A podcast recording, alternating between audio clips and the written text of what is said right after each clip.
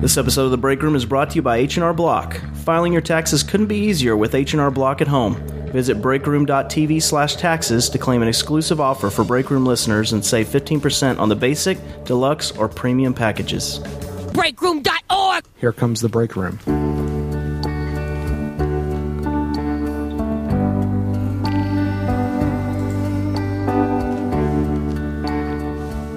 Oh, number 10. You were looking at a different Well, it's one, off so- by one because of the headers. Yeah. Well, then we skipped one. The last one was sometimes, always, always. Oh. No, the last one was accrual, accounting method, which was nine. No, you missed insurance payoff. Don't worry about No, oh, you're just reading the numbers wrong. No, you that. missed. Well, we're off, we're off by one. Nine is nine over there. Tell you what I'll do. Nine is nine over there. Don't worry about it. I'll just move these up. Get a little easier. Just go ahead, Dave. Just eat your fucking jelly bean. The public is. But I'm not sure that he's supposed to. Uh, he actually is. Okay, nine. no, nine. because seven was the one we just did. Because we just did the one where y'all both had to eat one and I didn't. Eight. Eight was accrual accounting method. No. Yes, it was. Look. Look at the question. But Accrual look, accounting method. y'all just both ate one and we have three different answers there. That's a good on number point. eight. Then we're all fucked. Oh well. What was number seven? We'll just start over. Uh, that number was the seven savings. is savings. Right. Number eight, we haven't done yet. The accrual accounting method. We haven't the done that answer one was A. Savings was the one we just did. No, we didn't. Now we're on eight. We just did the, the accrual accounting method. Trust we me. Didn't. We because just you did got savings it right. because you I got savings right sometimes. Sometimes, always, always. That's the one we just did. okay, question seven. The answer is you should always save for big ticket items. Okay, you ate well, a you jelly- read it wrong. All right, whatever. I'm not. I'm not going to fight with you. About Y'all this. both no. Did y'all not both just eat a jelly bean? Yes, for question Okay. eight. Question eight. Y'all have different answers. Yeah, That's- we really we should eat one for nine. Apparently. We haven't even talked about number nine yet. Okay. Well, we then we were off one over there. That's what happened then. The answer is A. Dave answered A on eight. Yeah. Okay, then It I'm said right. C and B. Dustin and I both ate a jelly bean. Oh, you're right. Okay. So number nine, we're on Still nine. not right though. But okay. Why is it not It's right? still okay. It's, it is right. But that's not the question we were on. But it's okay. And that's the But question I see, read. eleven is a yes no, and eleven over there is a yes no. Now, now that he changed it, It was off by one because the header. I was reading. I was. it doesn't matter. It doesn't matter. It doesn't matter. But we're right now, right? Okay. Oh my god, that tastes like it tastes like black pepper. Podcasting live from the Break Room Towers in the scrotum of the DFW Metroplex. It's the Break Room with Mark, Dustin, and Thomas.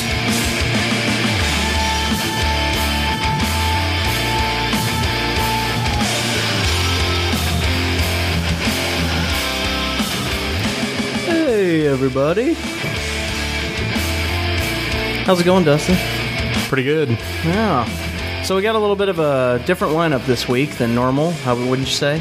Yeah, I would say so. So the bus driver's not here. He is. Uh, it's his turn apparently for a holdout for a better contract, Exactly. That has to alternate around everybody. wanting himself to pay himself better. I guess. Since he is the owner of the Breakout Media Network, you think he'd be able to work those contract disputes out You'd- you'd with think himself, so. but you'd think so.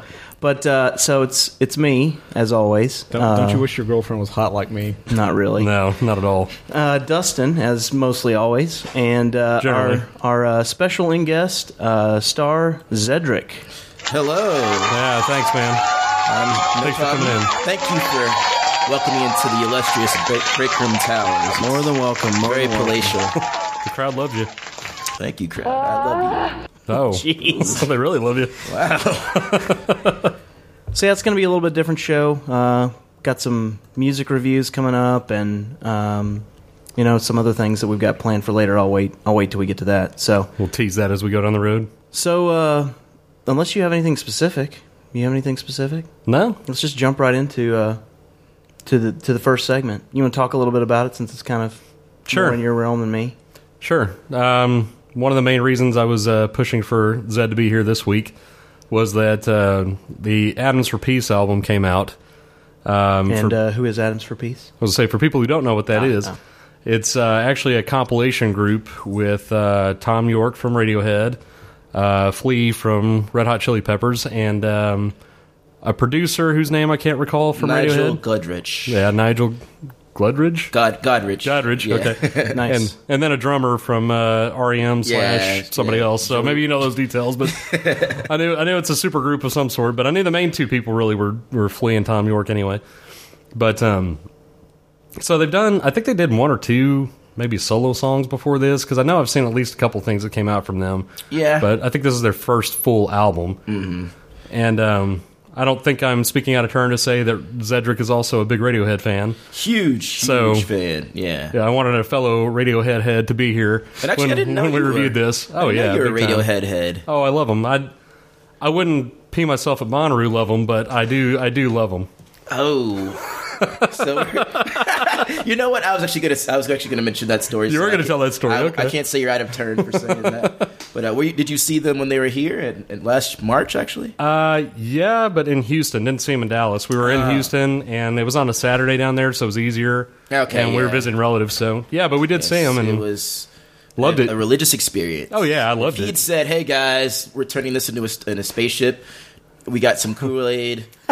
He's with me. Everybody I'd be would've like- drank I'd it be in like, there. You know what, Mom? I love you. But Yeah. uh, let- I'm going. I'm going off with Tom and the boys. I'll never see you again. but I was going to say, I don't know how it was, just to briefly touch on that concert. I don't know how it was in your Dallas experience with that, but my Houston experience in that, it was a bunch of douchebags around us that really had no idea who the hell Tom York even was or who Radiohead was, which I did not understand it. They were, it was basically like, oh, I've. I have mad props respect for uh, somebody actually said that I, I give mad props to Radiohead because I hear I always hear they're so great. And the other guy's like, how do you give them respect when you've never even heard any of their songs?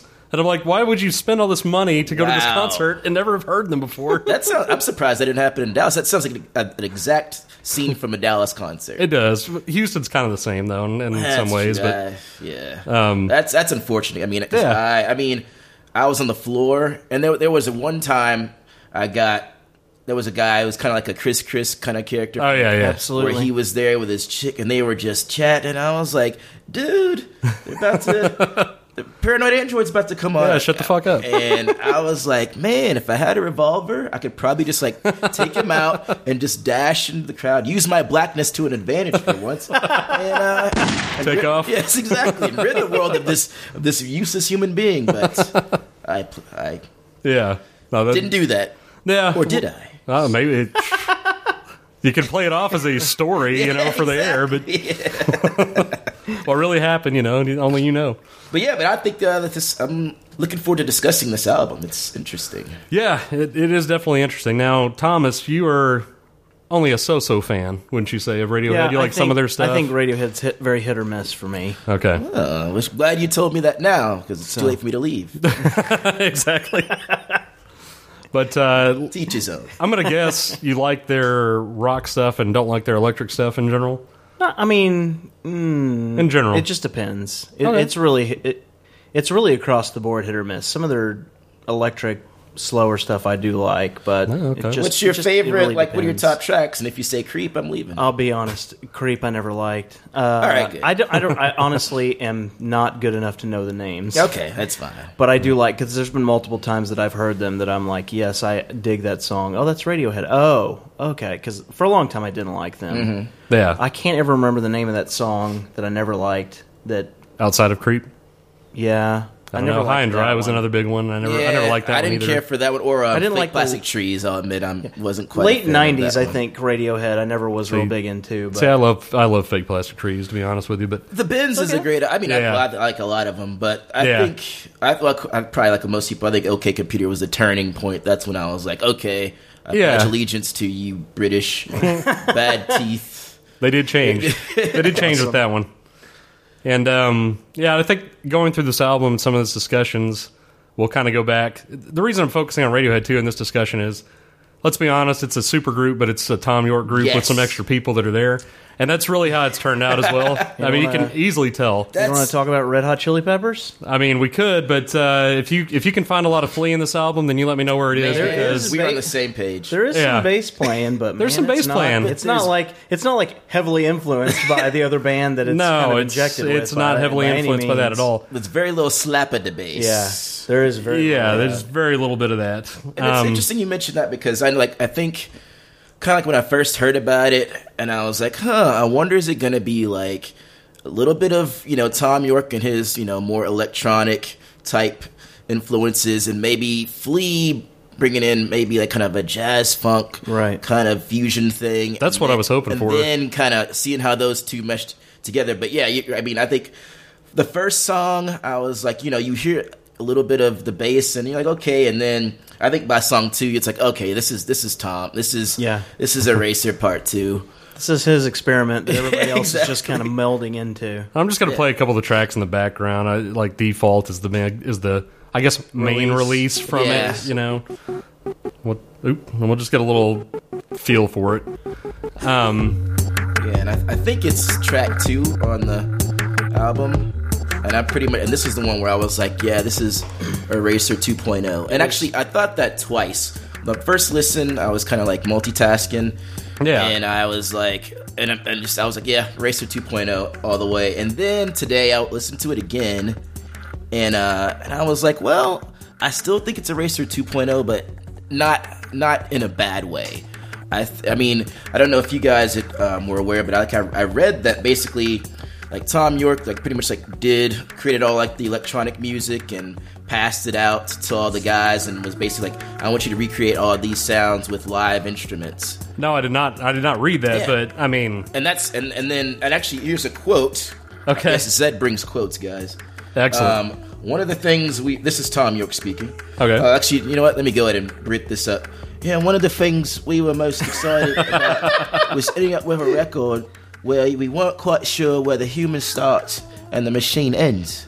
And you know what? I think they. I did accomplished see that quote. I read was that. pretty yeah, amazing. yeah, I read that one as well, and I would agree. I think that you can definitely tell that. Which I don't know. Um, for me, I take it back to like I said, the Radiohead experience that I've had, and what I like and what I don't like as much. Um, King of Limbs took me a long time to actually like. I, when I first listened to it, I kind of thought it was a beating. I kind of thought it was a B side album, and then the more I listened to it, I, I started liking some of the stuff in it. There's some deep tracks on Amnesiac I don't think I'm ever gonna like. Uh, pieces of a fish in a stuffed sardine can or something Yeah. like that. I can't even remember the name of it. Packed like a yeah. I, Yeah. know what you- I know it's one you're talking about. To Like me- sardines in a- in a- Yeah, I mean, to me, this particular album sounds a lot like those kind of Radiohead tracks to me. Those really electronic, really out there, really no steady kind of rhythm in it. You know, I mean, I like the electronic stuff a lot. Radiohead does. Um, I don't know if you'd call this album as electronic, but In Rainbows is maybe my favorite album of all theirs. I love that one front Um, front to it's- back. And I don't know, I just like I like it when they go more melodic and they use his vocal cord, you know, like they actually use his voice as an instrument and they Yeah. you know, do more of that. This one there's barely any I don't know, there's barely any vocalization really. I mean, it's in there but it's all choppy. They're kind of and- yeah, they're inaudible vocals. Yeah. which I was like, well, part of me like was Almost like, seems contradictory, but yes, it makes sense. Inaudible vocals. yeah, yeah. yeah, true. But I was thinking, I was like, you know what? This this album part of it seems like Tom was like, "Hey, Radiohead guys, here's my here's something I want to do," and they're like, "How about you just do this? You, this, how about you go your own, Tom, on this one?" exactly. and then you know. And I think it. I, I think because actually, I know. I know it got like a six point nine rating on Pitchfork, so that's kind of bad. People were kind of, you know, I saw it Yeah. on Twitter. People were kind of annoyed about that, but Yeah. it's. I think it's kind of. I think part of that was like the whole super group like uh, thing that you know. I mean, when, which I don't know if you call. I mean, really, it's just Tom and Flea. I mean, the other guys really aren't a, a super group. per se. No. but I think it has. It kind of has to deal with that whole. You know, thought of oh, this is a super group and this is all we get kind of thing. Yeah, yeah. But like, and, and like, but uh, reading more about it, I was like, yeah, this is just. I mean, this is. I was thinking of tracks like Idiotech, Yeah. and and like you said, and definitely a lot of Amnesiac, which I Yeah. and you know Kid A stuff. This is definitely kind of like that, and he's it's just a guy he's creating. I think. Yeah, he's, yeah. He's you know he's sitting back and he's definitely. I I won't. I'll admit that I'm not a big lyrics guy. Like most of my songs, lo- songs I love, I don't pay attention to lyrics to probably about 10, 12 listens in, and so for this Yeah. one, I love like the mood and the atmosphere that a song creates, and so Sure. I know for a number of tracks here, um, it kind of did that for me. Uh-huh. So that's that's kind of the part I liked about. it. Like I know when that first song, what's it, Before Your Eyes? Yeah. I was like, like actually, my, my quote for this album is it's a musical funhouse. Yeah. it's it's it's all kinds of like I, I like I, um, I had like you know the headphones in and I just had it kind of blasted and I could hear all like the different layers. You can hear you know the percussion and the drums and the True. and the electronic produ- uh, production and going on and, and you know and, and I think Nigel Godrich who's he's produced all of the Radiohead albums, so you can Right. see definitely tell his slick production on this. Sure. So I think for like you know it's a concept thing. Yeah, yeah. You know I don't think their aim was to. You know, we're gonna you know take over the world with this one, and I think if you're a Radiohead fan, you should be like, all right, good, yeah, he's he's not gonna go blow up and go solo. He's not gonna leave us like Timberlake, you know? No, no, no. I was gonna say, yeah, definitely. yeah, I don't know. Maybe he just needs the Johnny Greenwood effect to reel him back in or something. I don't know. So, like, no, we need guitar also. Let's not just go pure Exactly. electronic because I know he likes to do that. You know, even on the side, if he'll be like, he'll play a show and then that night he's DJing at some local club just randomly, and he does that kind of. And he just is obsessed with that kind of stuff. It's funny. So, I mean, I, I get where it's coming from with kind of his progression, but. I guess that was just my concern. I'm kind of glad. I I guess I'm also kind of glad he's able to get this out of his system. So maybe the next Radiohead album that's coming out later, you know, this year will be maybe more. Let's go back towards in Rainbow's OK Computer type Yes. style. Let's get away from King of Limbs and Amnesiac style. And you know, I'll give I'll give them credit that they they do go through different genres and they try different things and they try different sounds, which is nice. You're never going to get bored, Yeah. you know, with them. You know, they're always It's- going to try something new, which I like. And It's a lot of bands, album after album after album. It's the same, you know, it's going to Mm-hmm. like Mumford. I mean, it's the same thing as it was before. You know, if you like it, you like But it. apparently But, that wins you album of the year. yeah, you know, but I don't understand Congratulations, that. but- America. yeah, exactly. No, I should. I Want should some more of say that? I don't. I don't dislike Mumford. No, I I mean I don't dislike them, but, it is but very you're- cut you're going to and get the same paste. thing over and over again. You know. Yeah, but I think it was interesting you mentioned that how like you know with the the back and forth like you had you know in Rainbows, which is you know definitely like kind of the traditional I guess Radiohead, Yeah. and then and then you had after that King of Limbs. So it's almost been I think the last three four albums have been kind of like a all right we'll do our kind of the guitar stuff or more of a well rounded Radiohead album, and then we'll do the experimental stuff. So if we're, if they're still kind of doing that. Then after King of Limbs, I'm guessing we're hoping for another, you know, classic Oh, yeah. Radiohead, get- where you know Johnny Greenwood just got, just basically just rapes his, his Telecaster, Exactly. and you know, which is what I want to see him doing. Oh, yeah. you know, I'm I'm pro guitar rape. In Absolutely, I'm pro case you guitar guys rape weren't as Sure well. where my stance was. oh, not on guitars. I wasn't sure. no, but yeah, I mean, I- I'd love to hear him go back. I mean, they're never going to go all the way back to Ben's style, but if they could at least Yeah. go back to close to OK Computer style, just for another album, you know, that, that'd be great in my opinion. Yeah, but because- even in Rainbows would be good. I mean, I love, like I said, and Rainbows maybe my favorite album, so I'd be okay with that too. And when- for the show, like for the concert, I think it, was always kind of like weird when you see when they're playing like those more electronic songs. You got everybody going over kind of like against- instead of being out with a guitar, they're going over behind a machine. Yeah. Like, Johnny Greenwood would be on like on the ground, like looks like he's playing with an old like typewriter. Yeah, it And I'm did. like okay. I mean, this it sounds cool, but I'm, Yeah. I want to see you up and flailing your hair and you know and I agree. And Tom doing his weird like Crazy you know, dance. yes, the crazy dances. You know. yeah. He does that. like 15 step is a perfect example to me of like a electric slash traditional type song you know Yes. Uh-huh. that kind of sound i love that kind of sound when they do that Agreed. Yeah. Even when they, I remember because I remember they, I think they performed at the Grammys like, a few years ago. Did they? And I was like, Oh, that was a okay. great. And they brought like a marching band out. Yeah. So that was that was really cool. Uh, So I mean, I think like if you can. I guess it'd be different if like they took live electric stuff and then but then did it all live without the electronic things in the concert. That would be different, but sure But yeah, I mean, like I, s- uh, I mean, like the album is decent. it's I- yeah it's decent It's- to i mean yeah i would put it on kind of a marginal for me i mean i think i'll probably listen to it more just because you know Yeah. being a tom york fan i'm probably going to listen to it over and over again what did you list a favorite track? uh yeah i had uh, one or two stuck together in pieces i believe was That- one that i liked a lot Same here. Um, what was the other one? Uh, I should have. Oh, Judge, Jury, and Executioner. I like We're Uh, on that the one as same well. page. So okay, okay, yeah, Those- Yeah. that those two, and then the first track were the ones that I put were the standouts for me. Yeah, You know, I, I mean, the other ones had, you know, I liked a lot of. Um, I think there was a really cool, a lot of cool grooves in um, song "Unless." It was, uh, but Uh-huh. but it was like basically it was kind of like remember the songs like if you like this loop that they're doing, Uh-huh. if then you're gonna like the song, but if you don't, Yeah. then you're probably not gonna like the song because it's gonna keep on going. And yeah, they add on to it, but it's like if you're not in Oh yeah, no, the yeah. beginning, then I know you exactly might as what well you mean. Go next. Yep. And then uh, I think on the uh, for the for the title track of Muck, I put. The feeling I got was a unicorn crapped out some magical shrooms. I consumed them, then began running through a field chasing fireflies. so, if you're into that kind of image, Yeah, I feel like that kind of imagery. pretty sure, awesome. yeah, It's for you. I'll give it. I'll give you that. Yeah, That's amazing. that is kind of funny. What about Um, you, Thomas? Um, you know, and I've only listened to it the one time, and I wouldn't call myself a super fan or anything. Uh, I believe your quote was uh, what My quote was it. It worst one of the fail bands- of a super band ever. one or of the something? ba- I think that's what you said. I to did them. say that. You're right. I may have said that. That's I pretty also bad. said I also likened one of my favorite bands of all time in that, and I said in I felt the same way about this album that I felt of their latest album, which was is really underwhelming. I just didn't. I just I, maybe I expected too much. I don't know. I was But disappointed tried- a little I bit. tried Better not- than Chicken Foot. I tried to. You know, it's That's funny, funny you you bring that mentioned up because when I said biggest fail of all time, I said, but I haven't listened to Chicken Foot, True, you did say that. so that may be saying something. So yeah, I don't know. I was a big fan of uh, some of the other super bands that have taken place. Uh, Tipple the dog. that's that's really a super band before there was Yeah, True. yeah, I was gonna So- say, yeah, that was. I Um, think that's probably the only instance where it was like uh, before. Velvet Revolver, but I yeah. love Scott Weiland to death. Uh, and then Army of Anyone is one of my favorites. I think that I still think that's the best super band album ever. I'm not uh, who's who's in Army that? of Anyone is the lead singer from Filter and the rest of the band from Stone Temple Pilots, which Really? was I didn't even know that either. really Yeah, I don't think I've heard that either. Yeah, what's I uh, loved it Richard so Patrick much.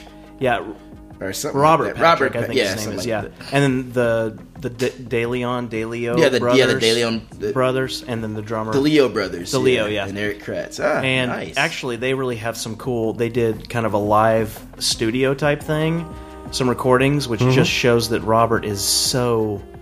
What he does on the album, he can absolutely do in real life is Mm-hmm. freaking crazy. Just them in a studio, like in a studio, playing live, and the dude is just freaking. didn't he have a phenomenal. background with Nine Inch Nails? He did Yeah, do something with so Nine he's Inch kinda- Nails not so that he long has ago. that, I guess, production kind of sensibility. He's so he's just good. I like the dude a lot. And then they and then Fil- and then they were only together for an album. Then Filter put together another album that really wasn't very good. And I was like, go Mm-hmm. back. yeah. But uh, yeah, but I mean, I, I really am into the Superman thing, so I'll probably listen to it a couple more times because there was some cool things. I did like the Judge, Jury, and Executioner Yeah. one, uh, and I liked the what is it, Fall to Pieces, Together, a Stuck piece? Together Something- Piece. Stuck together That one. pieces. Yeah. I think the bass. 'cause I, I think all the ones I was like, all right, there's some bass in this one. Uh, And no I think bass. the Yeah, the- exactly. Yeah, it's, it finally appears. I think the release, the second track, it had some moments that I liked too. I can't remember what it was called now. Uh, you know, I don't have all the tracks second one here, was actually. default. That Default. was- Oh yeah, that's Isn't that the the- main isn't the that main the release. release? Yeah, yeah, So, but I mean, I think it's, I think it's, I think it's one of those that I probably need to listen to a couple more times, really, to know what if I'm into it or not. yeah. Gotcha. But it given wasn't that, bad. given that they gave all these guys, hey, you know, here's this, add to it, and they're creative guys. They think they Yeah. all, they're like there's a lot of layers. I think that uh, that's Absolutely. probably you, you'll get you'll appreciate it upon multiple listens because Absolutely. you'll be able to take in uh, you know this this little part and that little part. So you know, Yeah. it's Yeah, I mean, and, and I don't know. Given what I know that you normally like, it's definitely a lot more electronic and offbeat than what at least I know that you normally like. So I know it probably at first, especially, it would hit you weird. But if you wanted to give it more of a chance, and you think you could possibly like it, you might like it don't a little mind. more Yeah. if you listen to it a little I more. think I've been opening my mind a lot Yeah, lately. to yeah. I mean, different definitely more than kinds of before for music. sure. So, uh, but anyway, yeah, I'll probably definitely give it another listen. So, would you say, you know, four out of five, three out of five? I would give it I'd give it a three minus. with the Well, I think potential that to if climb they- higher. If it was like an, an, a letter grade, but yeah, Yeah. because I don't get. I would say a, a week three, kind of like right in the middle. I don't want to give it a two point five, but I give it a week three. I'd probably right now give it a two point five to be honest. I think probably because I like I like ele- electronic a little bit more than you guys. I think. Yeah, Probably probably so. so. So that's what. So I dig that kind of thing. What, what about you? I probably, I don't know, probably two, two point five, just right now. But I really do, I really do like some of the things that were on it, so I do want to give it another couple listens just to, just if, if nothing else, I, it seems like I can get into things when I'm doing stuff at work, maybe like when it's playing in the background, I can hear things that I'm not like maybe listening to a lot of times when I'm actually listening to it. Yeah. So sometimes I can gain an appreciation for stuff like that. So I'll definitely listen to it some more. and like the same thing that happened with King of Limbs. That's why I want to give it a little, a couple more tries. Mm-hmm. Because, like I said, when I first heard King of Limbs, I was like, I'm kind of out on this one. I but took- now I like several of them. on Yeah, that. that's King Limbs. I took me. I think I the first listened to it, and I didn't come back to it for like a year. Yeah. and they were kind of come back coming in. I was like, all right, let me let me brush up on King of Limbs, and that's Yeah. when I got into it. But uh we didn't mention actually the cover art. I think is pretty cool on this. Did you guys see the? Yeah, I did. I, I I, don't know do what's like going that. on, but I really like. Uh, the Yeah, I don't know what that is lettering. either. Yeah, that's like some flames. I don't. Oh it's- yeah, The black and white. It's kind of crazy. Yeah, It's very uh, it's weird. what's the word you what what's the word you I Eclectic? forget what you use for like the MC Escher looking. black and white cinema stuff. You remember the old MC Escher paintings? I'll be wearing that on a shirt soon, just like I did in seventh grade. Because you do what you did in seventh grade a lot these I do. days. I really do. It's really interesting. It's odd. Well, so MC Escher, oh, yeah, he was the one who was always like it's like a little things going into I kind of like I'm, stairwells. That's when I think of MC Escher, I guess. Yes. Yeah, like little staircases. Oh, yeah, and, You You look yeah. at it that's Uh. differently and you the- see something different every time. Yeah. Well, no, that's not quite what it is, but yes, it's Yeah. got like essentially just like a revolving picture kind of. exactly. But anyway, all right, y'all got anything else on uh, Amok? um, Uh, no, I think that pretty much covers it. All right. Well, stay tuned. We're going to get into some more music, uh, hot sports opinions after this. Awesome.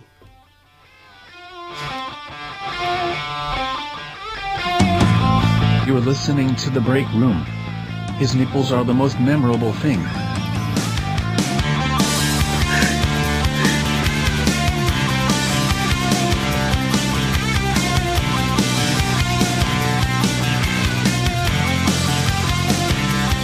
I can't believe she bought it. She got too close and she caught it. Hey, Dustin, you know what season it is?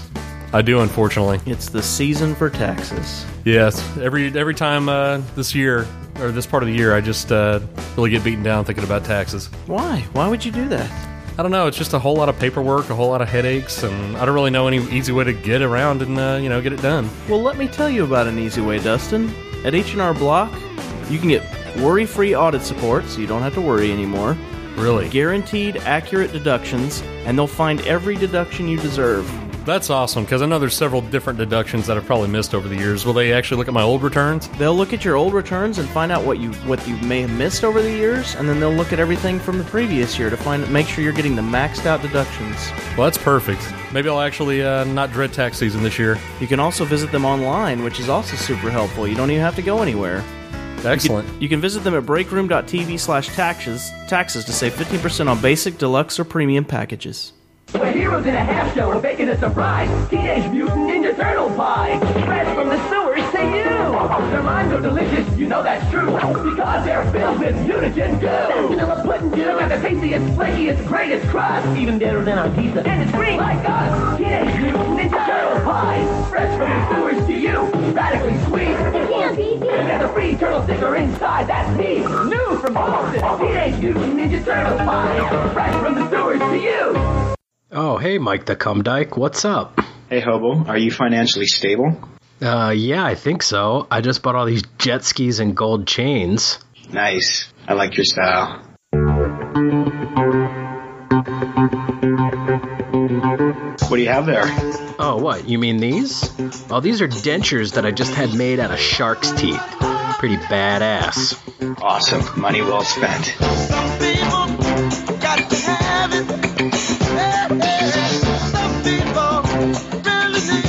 This Sunday, Mike the Cum Dyke returns to the Hobo Shack. Subscribe to the Hobo Shack on iTunes or go to thehoboshack.com or gasolinehighfive.com for more information. Cash rules everything around me. Queen, get the money. Dollar, dollar bill, yo. I'm Mike the Cumdyke, and I'm going to make you fucking rich. It's me. Uh, here's a wrap that you should know, made with Pillsbury crescent rolls. Just wrap a wiener filled with cheese. Pick it up. It's sure to please. The Doughboy Wrap. Boo-boo. We're back to the break room, the home of the crazy teeth fetish. The home of a lot of random crap. Amazing. A lot of random crap, not just the cheese fetish. not cheese, teeth. My bad. Is this, does it really say teeth? Yeah. Oh my gosh. Just in the terrible robot voice. I thought it said te- cheese fetish. That's amazing. I mean, I guess we could Teeth have- makes more we may sense. have that too. I don't Oh my know. gosh. So we're back. Uh, and in this segment, But we're are gonna you do serious? something- Shut up. Did you realize we were pretty much drop free in that first segment? I did. That's crazy. That's got to be You the got a first crazy teeth fetish. First time, yeah. See now the drop makes Yeah, there sense. you go. Rubes is in the house. yeah, exactly. Uh, Nobody so we're gets gonna- that. We're gonna do something. Some, people get yeah, it. true. Yeah. Uh, do something a little bit different. Um, Zed uh, That happens to be yes, that guy happens to be a little bit more into a, a variety of music, and there's plenty of new stuff that's come out recently that uh, that uh, he basically brought for content. So, Is this a uh, comment? man, I you beat question yourself myself up. a lot. You beat yourself up a lot too. Come on, man. This is like your first time bus driving. Anyway, You can lay off yourself a little bit. So Zed, what did uh, what'd you bring for us today? This list is bullshit. You know what? We haven't How about- even started it yet, Mark. Do we have my intro? Oh, we do have your intro. I forgot about that. I think. Did you not get my rider? There we go. Your required intro. Where's my brown M and M? exactly. I don't know if my publicist just didn't send you all the stuff. I mean, my Start green M and M's. These are Skittles, damn it! I'm out of here. Oh my gosh, is this M83? Yes. This group is so awesome. I keep trying to find their album in places I probably shouldn't be, but I can't get it. Well, you can't get it. Oh, because you can't get it without paying for it. Yes, that. Oh, okay. I was like, it's pretty readily available out there. Is this the one? Is this on? Is the album called Midnight City? No, that's one of the. That was actually Midnight City was I one know of the it was one of the releases. singles. I thought maybe that was the album. This the album is called "Hurry Up, I'm Dreaming." It's actually two disc. Really? Yeah, this is actually called. This song was called "Reunion," and uh, I have one of their old ass albums, but I don't remember what it's called. Yeah, this is uh, what they call a shoegazing band, or if you wanna, Shoegazing. if you want to be actually, if I was the old music snob, I'm actually now reformed. Oh, you're music snob. reformed Yeah, music like- snob? Yeah, like the like a born again virgin. Ah, So- okay. Your hymen and stuff snobbery's back to back. Awesome. So yeah, like so like basically, I think like I don't remember the t- I heard the term shoegazing, and I it basically because it was like bands that when they're playing live, they're kind of just like looking at their shoes. Ah, that And, makes uh, sense. And so I don't remember any bands that originated the term, but I, but since they kind of do the same thing, they c- and they're you know more modern, Mhm. they called it new gazing. Ah. so I, know, Interesting. I, I, I stumbled upon it uh, reading Wikipedia once. So I was like, uh, and that's Why couldn't it just be kinda called new shoegazing? Because they're still shoegazing. gotten- Yeah, oh, They're just newer bands. I mean, I've kind of gotten genred out. really, I really have. I mean, you, you used to have your, you know, your your rock and your rap and your R and B and your, and then, I, but then with indie, since indie isn't technically a genre, it's more of like you know, it's independent. You know, sure. It's funny. It seems like it's becoming more and more a genre lately, as opposed to an independent band. Yeah, I, I think if is you, kinda if funny. you talk to, if you get, I think the funniest thing to do would be to get into a conversation with a hipster about music zon- genres. Mm-hmm. And, Fun. You could just start with br- with with dubstep, and then and just let it let just let it just sit Thomas's back. new fat, uh, fetish in music. Fetish is a little strong. I will say that I w- was in- introduced to Skill Skillrex, Skrillex, Skrillex Yeah. recently, or Skillrex. Kind of like a lot of it, but uh, that's definitely new for me. Yeah, that is that is dope step. It is for sure. It's it's. I mean, hey, it's it's a new form of music. I like, like I guess the since we're gonna talk, since we're talking about dubstep. now, Why not?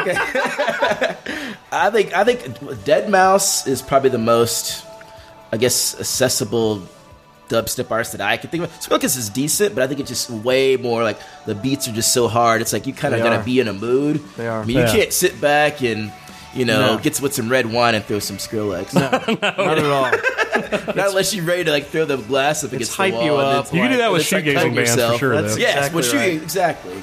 but um, but yes, um, I want to thank you guys for inviting me here to Oh man, talk music. It was- really glad you're here, especially since we're down a man. It Yeah. really helps to have three.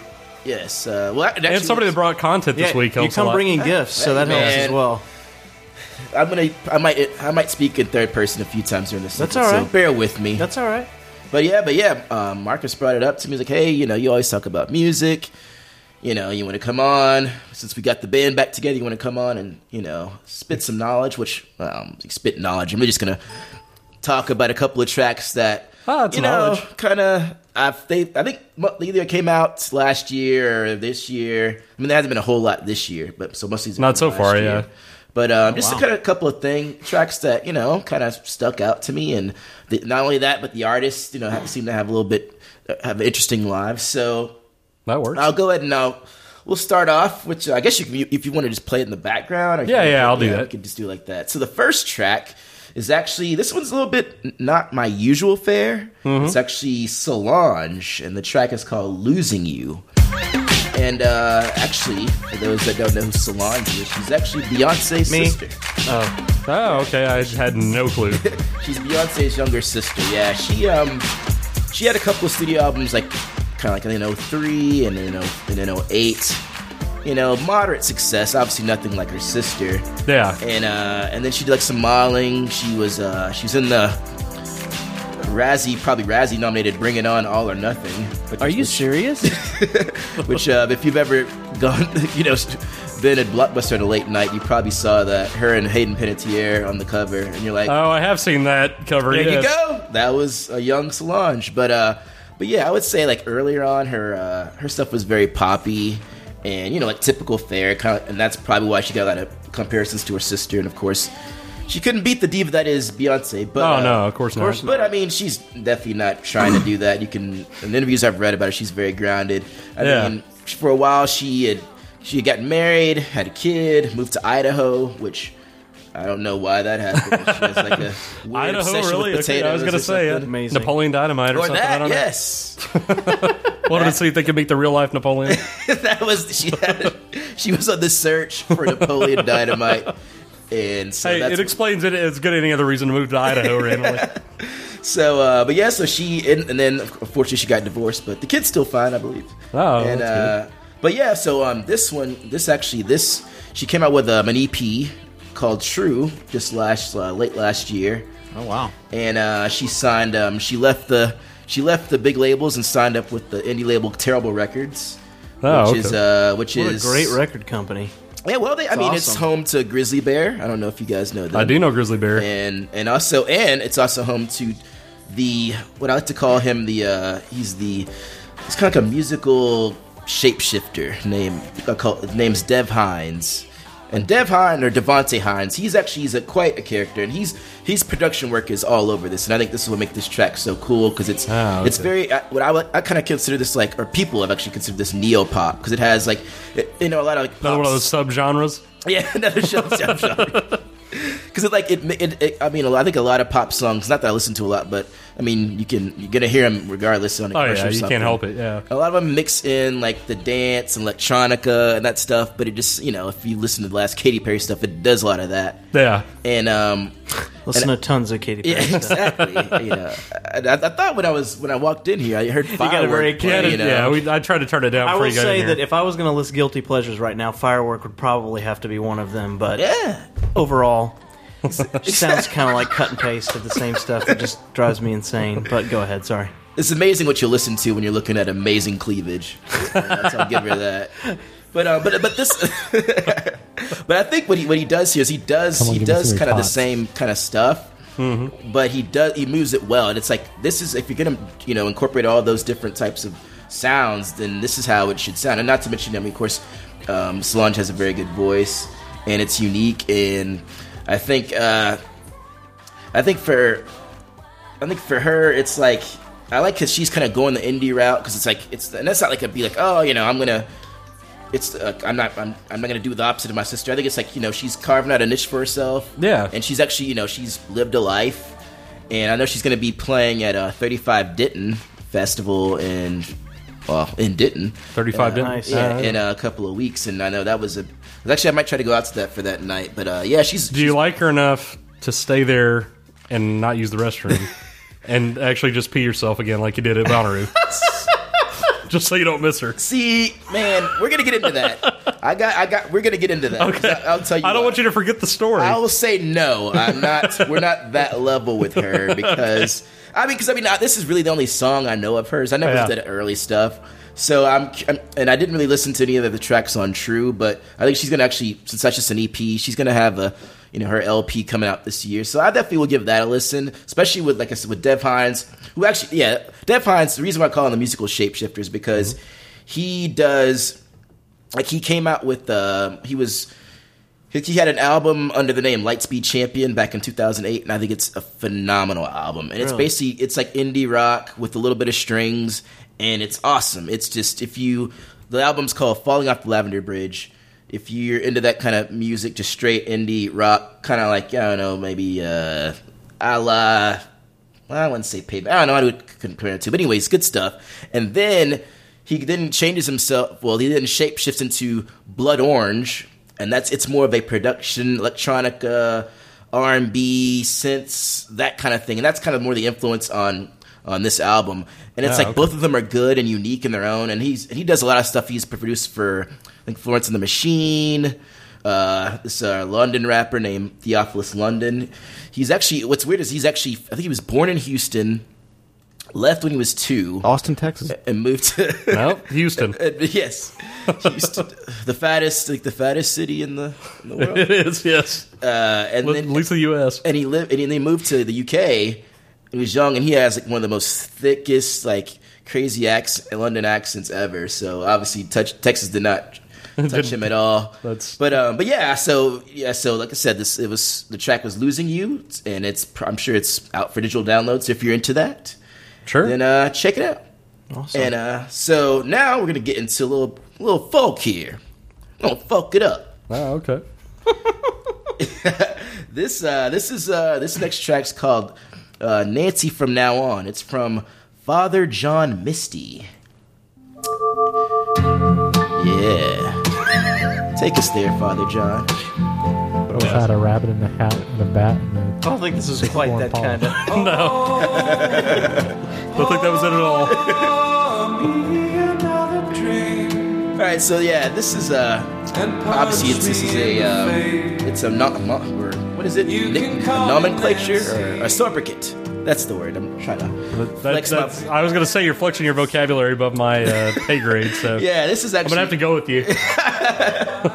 this is uh this is Josh Tillman, aka Jay Tillman, who's a folk singer, guitarist, drummer, you know, very prolific songwriter. And uh, this is uh, he's actually he uh if, probably the people would know him mostly because he drummed for the Fleet Foxes.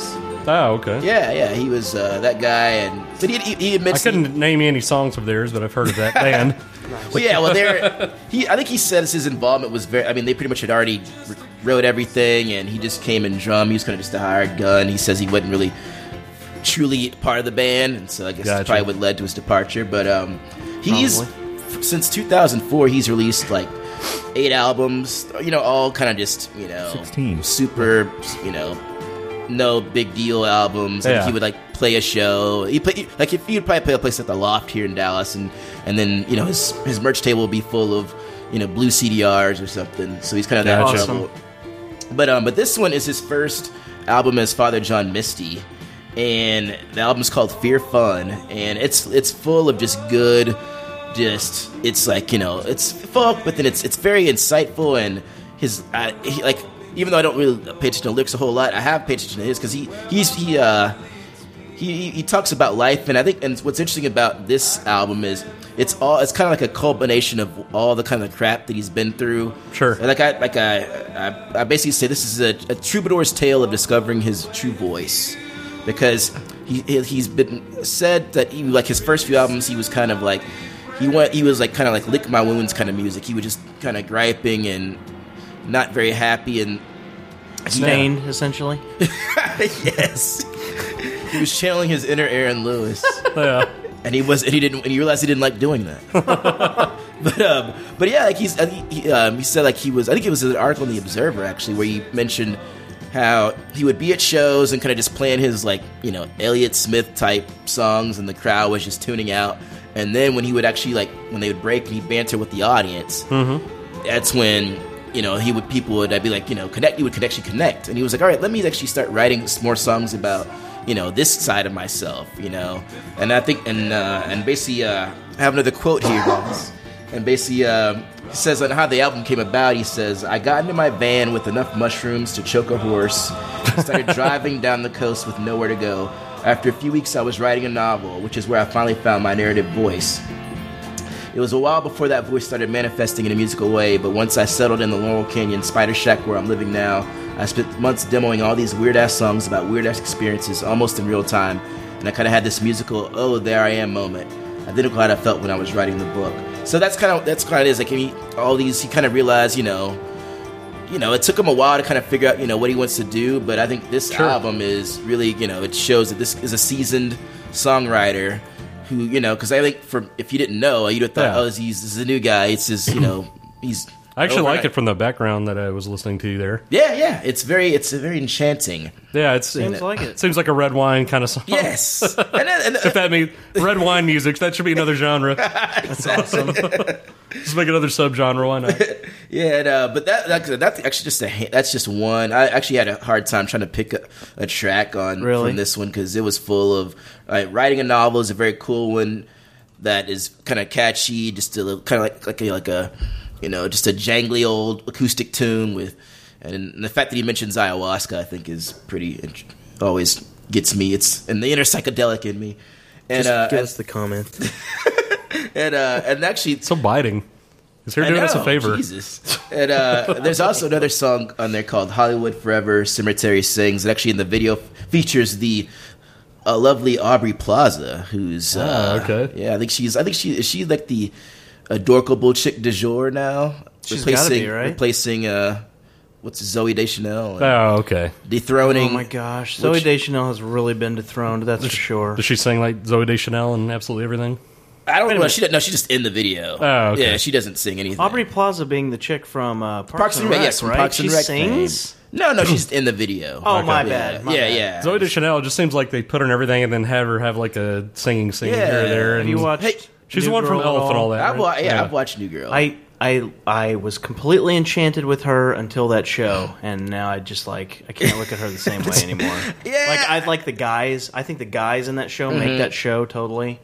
It's But I, yeah. what, what from the vibe I get from the new girl, which I mean, obviously, I mean, uh, she's not. I assume she's not acting like herself, but that type, I could see it being pretty dead on. And I'm like, yeah, she, that's the type. Like, you know, she's cute, but you know, and it's the tip. She throws the glasses on. It's like, oh yeah, you know what? I could probably get her. You know that it, like, the glasses take the hot away, but it's like her like little like weirdness. It seems It like things seems like it'd be super cute for a little contrived. bit, and then it's like. This would be wear on me Yeah, after about yeah. month two. Absolutely. Have you watched And, uh, Well, and, yeah. uh, uh, is- uh, uh, yeah, I forgot, Talking guys. about We're, it. we're getting to the misogynistic part of the show. Yeah. I, should have led with that. the misogynistic part. Yeah, I mean that's pretty much the whole show. go ahead and get it out of the way. yes. That's most Get my weeks. shallow on. Jeez. but anyways, but yes, so that's Father John Misty. He actually will be performing at the Granada Theater on May 6th. Like, I'm a, like I'm a radio dude just promoting. yeah. So you going to that? yes, I am going to that. I'm gonna randomly throw out a Granada date that I'm upset that I missed, and the uh, the Eels are coming next Thursday. They are. I would have liked to have gone to that, but I'm sure it's too late at this point. Ah! I haven't looked into it, but Yeah, I don't know. I mean, I, remember, I only I remember. may not be in the show next I week. bet that show's not sold out. I don't think it would be. Um, only one I remember is that Eel song. What was you, um, the one? Life Uh, is black. Novocaine for the soul. Yeah, yeah. that's their big one. And I am yeah. black. I think everybody knows that one. Yeah, that's a good one. They they have a lot of good stuff. Actually, Chopper Dave got me into them uh, several years ago, and I like them a lot. But anyway, Yeah, is it just? I mean, is Eels really a full band, or is it just that main? it's guy? mainly the main guy named E. And whoever fills Yeah. in for the touring concert. What's his E. yeah. Well, he goes by E. I forget his full name actually, but that's For some reason, he likes Yeah, to shorten it goes- to that. Goes by E. And he has his massive beard, and you know, Yes. creates uh, off the wall music. So I like it. Yeah, yeah. I mean, that'd probably be an interesting show. Yeah, I think so. Granada's perfect for a band like that too. They don't need Totally. a bigger vis- They don't need a bigger venue. Yes, and I if they could even fill one. As for and for Dallas venues, I'm big time Granada fan. Palladium, no. I, Yeah. And actually, what's that's unfortunate. That's the reason why, because I was actually talking to Javi because he's Uh-huh. going to the uh, Grizzly Bear show, and I was like, you know what, I would, but Palladium is just I can't. It's terrible. I mean, I'm not. If you're not very tall, you're screwed because you'll Yeah. never get a good sight line, and. I don't know. It's just like it's just too. I don't like the I setup. don't know if I've used been to love- Palladium. I've been to Granada once haven't for been to something, Palladium. but I don't think I've ever been to Yeah, it's- Palladium. Not great. Not a fan. Not a fan. But that's my gripe. That's our getting local on your ass there. Exactly. All our Rep- Los reppin'- Angeles downloaders are going to love all Awesome. that discussion. You never know. They like these guys. have- Dallas only has two venues. we only got two places you can see music here. I guess that was my California accent too. Yeah, it was. It was good. All right, now I, I should. s- I think we're getting close to the Zed urinate to this pants story. All right, we're getting there. drum roll. We've been teasing that all the way along here. exactly. You waited for it, guys. oh, you're sitting down I'm in prepared a for it. puddle, but uh, but I yes, peed my pants. Wait for your pee pants story. exactly. Follow me. Amazing. All right, we're about to get soggy with Jim James. Uh, this is uh, this song's called "A New Life," and Jim James is the frontman for probably my favorite band, one of my favorite bands, uh, My Morning Jacket. Oh yeah. And uh, this is his first solo debut as Jim James. He actually uh, came out with uh an album, a tribute album to George Harrison under the under the name Yim Yames. So that's just being funny. But uh, yeah, this is his first solo album. It's called Regions of Light and Sound of God. I did it's not a- know he was doing a solo album. Yeah, it's interesting. And it's uh, I've given it the whole album a good a listen. It's it, it, it- like he's a very he, I I think he said you know name a person you'd want to like have a beer with and a meal and just talk about life. This guy would be awesome top of my list because he just seems very genuine and he loves music and he loves the process and just in experimenting. He very much has that kind of Tom York type of work ethic, uh, but just but creating. But I wouldn't want to a beer with Tom York. This Well, yeah, guy yeah. maybe so. Tom York, I don't know what the hell you'd get out of that guy, but um, yeah, I mean, like we saw um, when we went to Bonnaroo last year or t- two years ago, I guess it was.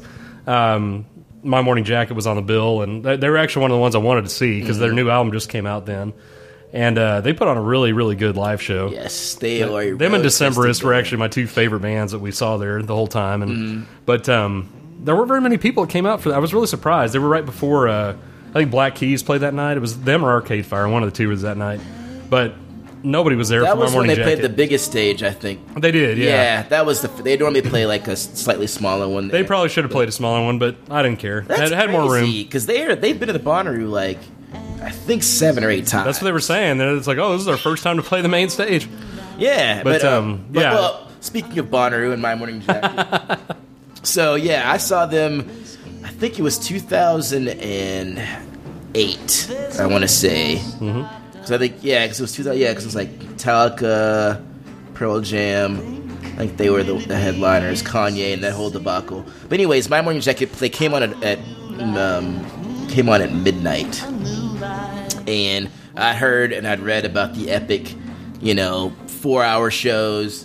Mhm. And so I get there, and I remember like the rest of my, my group was like, oh, we, we well, you know, they did something else. They didn't really know much about them. So I was like, all right, I'll go this alone. So I found a good little spot, and it started to rain a little bit, and I was just, I was just enchanted. I was just like, I don't know. I just like I, it was like a kid who saw his boob for the first time. That's, that was the level. At Bonnaroo, you probably saw a few of those too, anyway. But yeah, yeah. exactly. I did, but uh, but yeah, I was. I mean, just their lot, their presence, and the, I mean, they're they, they're a very tight band. They know how to play well live, unlike some bands. Coldplay, and um, wow, You don't like their live shows, huh?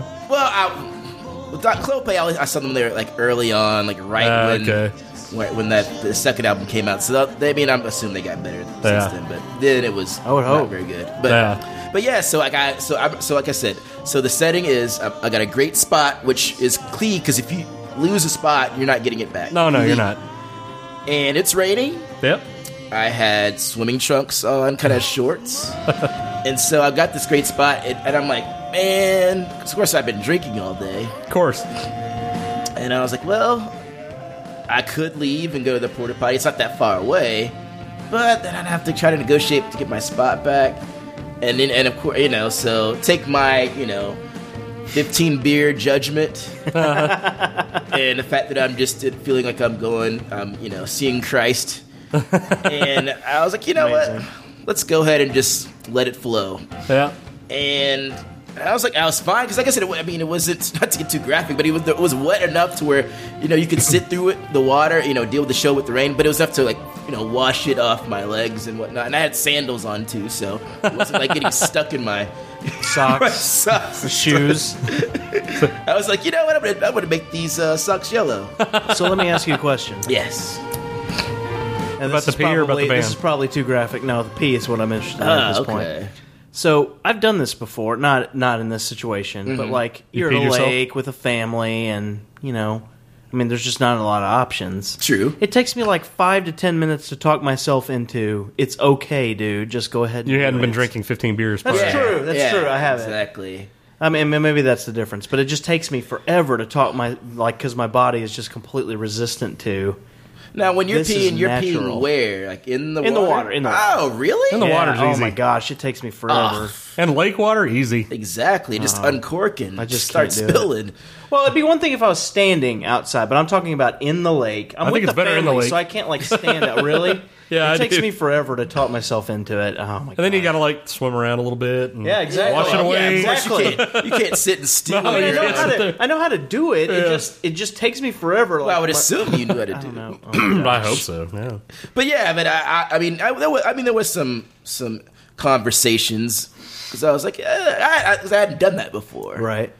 But you know, but I also hadn't seen my morning jacket live before. That's true. And I Was it worth like, it? Oh, so worth it. I mean, of course, I had to get rid of those shorts, which I did like those shorts. But, but yes, it was very much worth That it. but, will uh, that will kill a pair of shorts. but uh, but yeah, but uh, this actually this track, A New Life, or actually his album, it's uh, it's actually based on um, I guess a Lynn Ward novel from 1929 called God's Man, and uh, God's Man tells the story of a struggling artist's battle with dark decisions and corruption. He enters a Faustian contract with a masked stranger and receives a unique paintbrush. The work he creates he- with the tool brings him fame and fortune in the big city, but it's not long before misery finds him.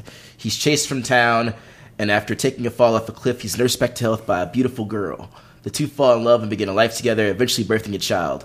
It's then that the stranger, the devil, returns to make good on his contract. Boom. So, uh, Jesus loves the bitches and hoes. Yes. It's a long- that's a short version. but uh, but um, and actually, I think he like I think some the story is like one of his friends like uh, gave him this this book, and uh, it's I think he, yeah, felt he felt very similar to it because he actually had a big fall on a, at a show in Iowa City. Ah.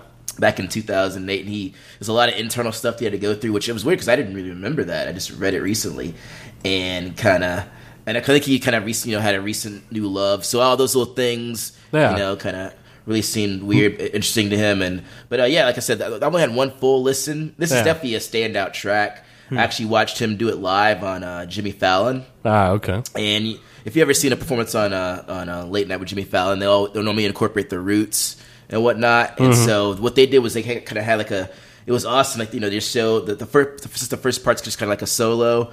He just they just had a close up, and all of a sudden it breaks into this like very like almost Mardi Gras style like carnival Mhm. and uh, which uh, which is if you don't mind wearing jacket, they do a lot of collaborations with the Preservation Hall Jazz Band out of New Right. Orleans. So it kind of goes it, once once that kind of crescendos into the jazz part. It like does that kind of like this little camera trick where, where like somebody's like I guess he's probably on like a dolly or something, so it Uh-huh. pushes him back, and all of a sudden the, the lights up to all the band and the horns, and it was just awesome. So I was gonna say my morning jacket. They're not as experimental like as Radiohead, but they're pretty. I mean, they'll do some different genres. Yeah. Over their over their albums too, which I like about them too. So They- Definitely. they're not a boring band either No, at all. I mean, especially if you think about it. I mean, they ca- they start off as a as like a classic rock, a southern southern rock band, Right. Kind of like Kings of Leon did Mhm. before they, I don't know, sold out. Yeah, I guess. But yeah. but uh, but uh, but yeah, that's kind of how they were, and then they, you know, over time. I mean, because actually they started off, and then like their first couple albums, then like I think half the band left, and it was just left. It was just Jim James and I think the I think the the bassist, Mhm. and and uh, and then they found guys, and they actually they meshed well, and yeah, I, I definitely want to give this album a few more listens, but uh, this track I thought was just awesome and really showcases a lot of his his uh, allows him to not only like you know to show off you know sing it a little bit about differently because you know he's normally like rocking a little bit harder in my morning jacket stuff, but he's gets to Yeah. be a little bit more melodic and also you know definitely reach g- g- put those jazz influences that he has and a little bit more R and B and some soul into into uh, some tracks. So uh, yeah, that's Jim James. That is cool. It And sounded now- pretty good. Yeah, I liked it a lot. Yeah, I- I- I mean, I would hope that you guys would have liked the tracks I I brought, but I, but I, He kinda hates to it, each but- his- I know. I He's mean, being nice to you. He wants you he's to just come back. placating I me. Hate that. uh, Did I say anything? When you're about- off air, he'll- Did I say anything about the Beyonce sister one? Beyonce That's true. You didn't. sister. No, I Good didn't. point. Don't you also think Beyonce's ugly? Was it the other discussion we had? About I didn't say that. I said I don't. Hey, she's not, I, I don't mean, I think think she's you're- ugly. you're type. I think there is a lot of hubbub about her that I don't get. No. That's all. Well, I think she's talented. I'd say I can see that people think she's beautiful. I don't think she's as beautiful as everybody thinks she is. I have one question. Okay. Did it move during the halftime special? No. My brother said the same thing about uh, that all the Paul single McCartney? ladies uh, video, Ah, and I was like, no, I just don't. I'm not. I'm just not. I don't know. No, that's fine. In fact, at the halftime show, when we were talking about the halftime show, I was like, I would have much rather seen a halftime show with Alicia Keys than I would Beyonce. It's probably not as fanfaric, but I Yeah. I like her talent more, and I think she is way more beautiful than Beyonce is. She's she's definitely. I mean, there's a I don't And know. then one one late night on a Jimmy Fallon show, she did an amazing version of Gummy Bears, and I wanted to marry her after that because I was like, that's. How does somebody like that do? Do you do you remember Gummy Bears at all? I do not. Oh my gosh! Well, I remember the, the was a candy. cartoon for Oh. back in the day. She did the Based theme off song to the. Yes, she did it on it. Oh, you haven't I remember the heard that? Disney. I remember the Disney cartoon. It starts all crazy serious, and it's like this sounds really familiar. And then she jumps into the chorus, and it's like, holy crap! Chelsea She's did singing Gummy Tailspin Bears. and no, she's just did Gummy DuckTales. Bears. I'll show you that sometime. It's it's really awesome. Well, if you're an Alicia Keys fan, then I say I think it's the, I think there's a song that's called "No One" or one of some of her early stuff. But she's there's a part where she's like wearing this kind of sheer type of pantsuit, and she's like on like a mountain, Uh-huh. Oh and you get quite a camel toe shot. so, Uh, Thomas likes uh, pantsuits anyway. I thought so. we were talking about talent here for a second. well, there's talent down there as well. she puts it on display for. Oh It could be very talented. exactly. And this is pre-kid, so this is the clothed Mister Mister Skin over here. yes, exactly. Camel toe skin. Amazing. Uh, but yeah, uh, so our next band, actually, I'm wearing this band's jack uh, shirt. Um, this is uh, the Minor Birds and Generals. Little, oh, this lady led band. Right. Oh, Dustin's Thomas is already into him. Dang, you're gonna hate him. And this is, and I Look, he's was already buying the album on Amazon.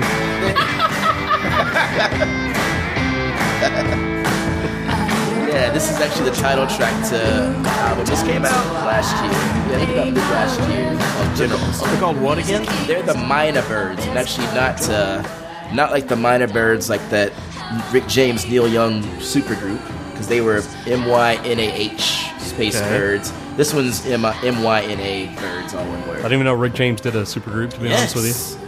Yes, it was. Was it Yeah, good? Rick James. I don't, I don't think they were long enough to really have. I never heard anything. I just heard Ah. about the story. And uh, but yeah, speaking of supergroups, that was because it was Interesting. Rick James, Neil Young, and a couple other guys from Buffalo Springfield. Oh, okay. Yeah. So, uh, but Buffalo yeah, that's- Springfield was also at Monterey that year we went. I probably should have seen them. Oh, really? But we didn't.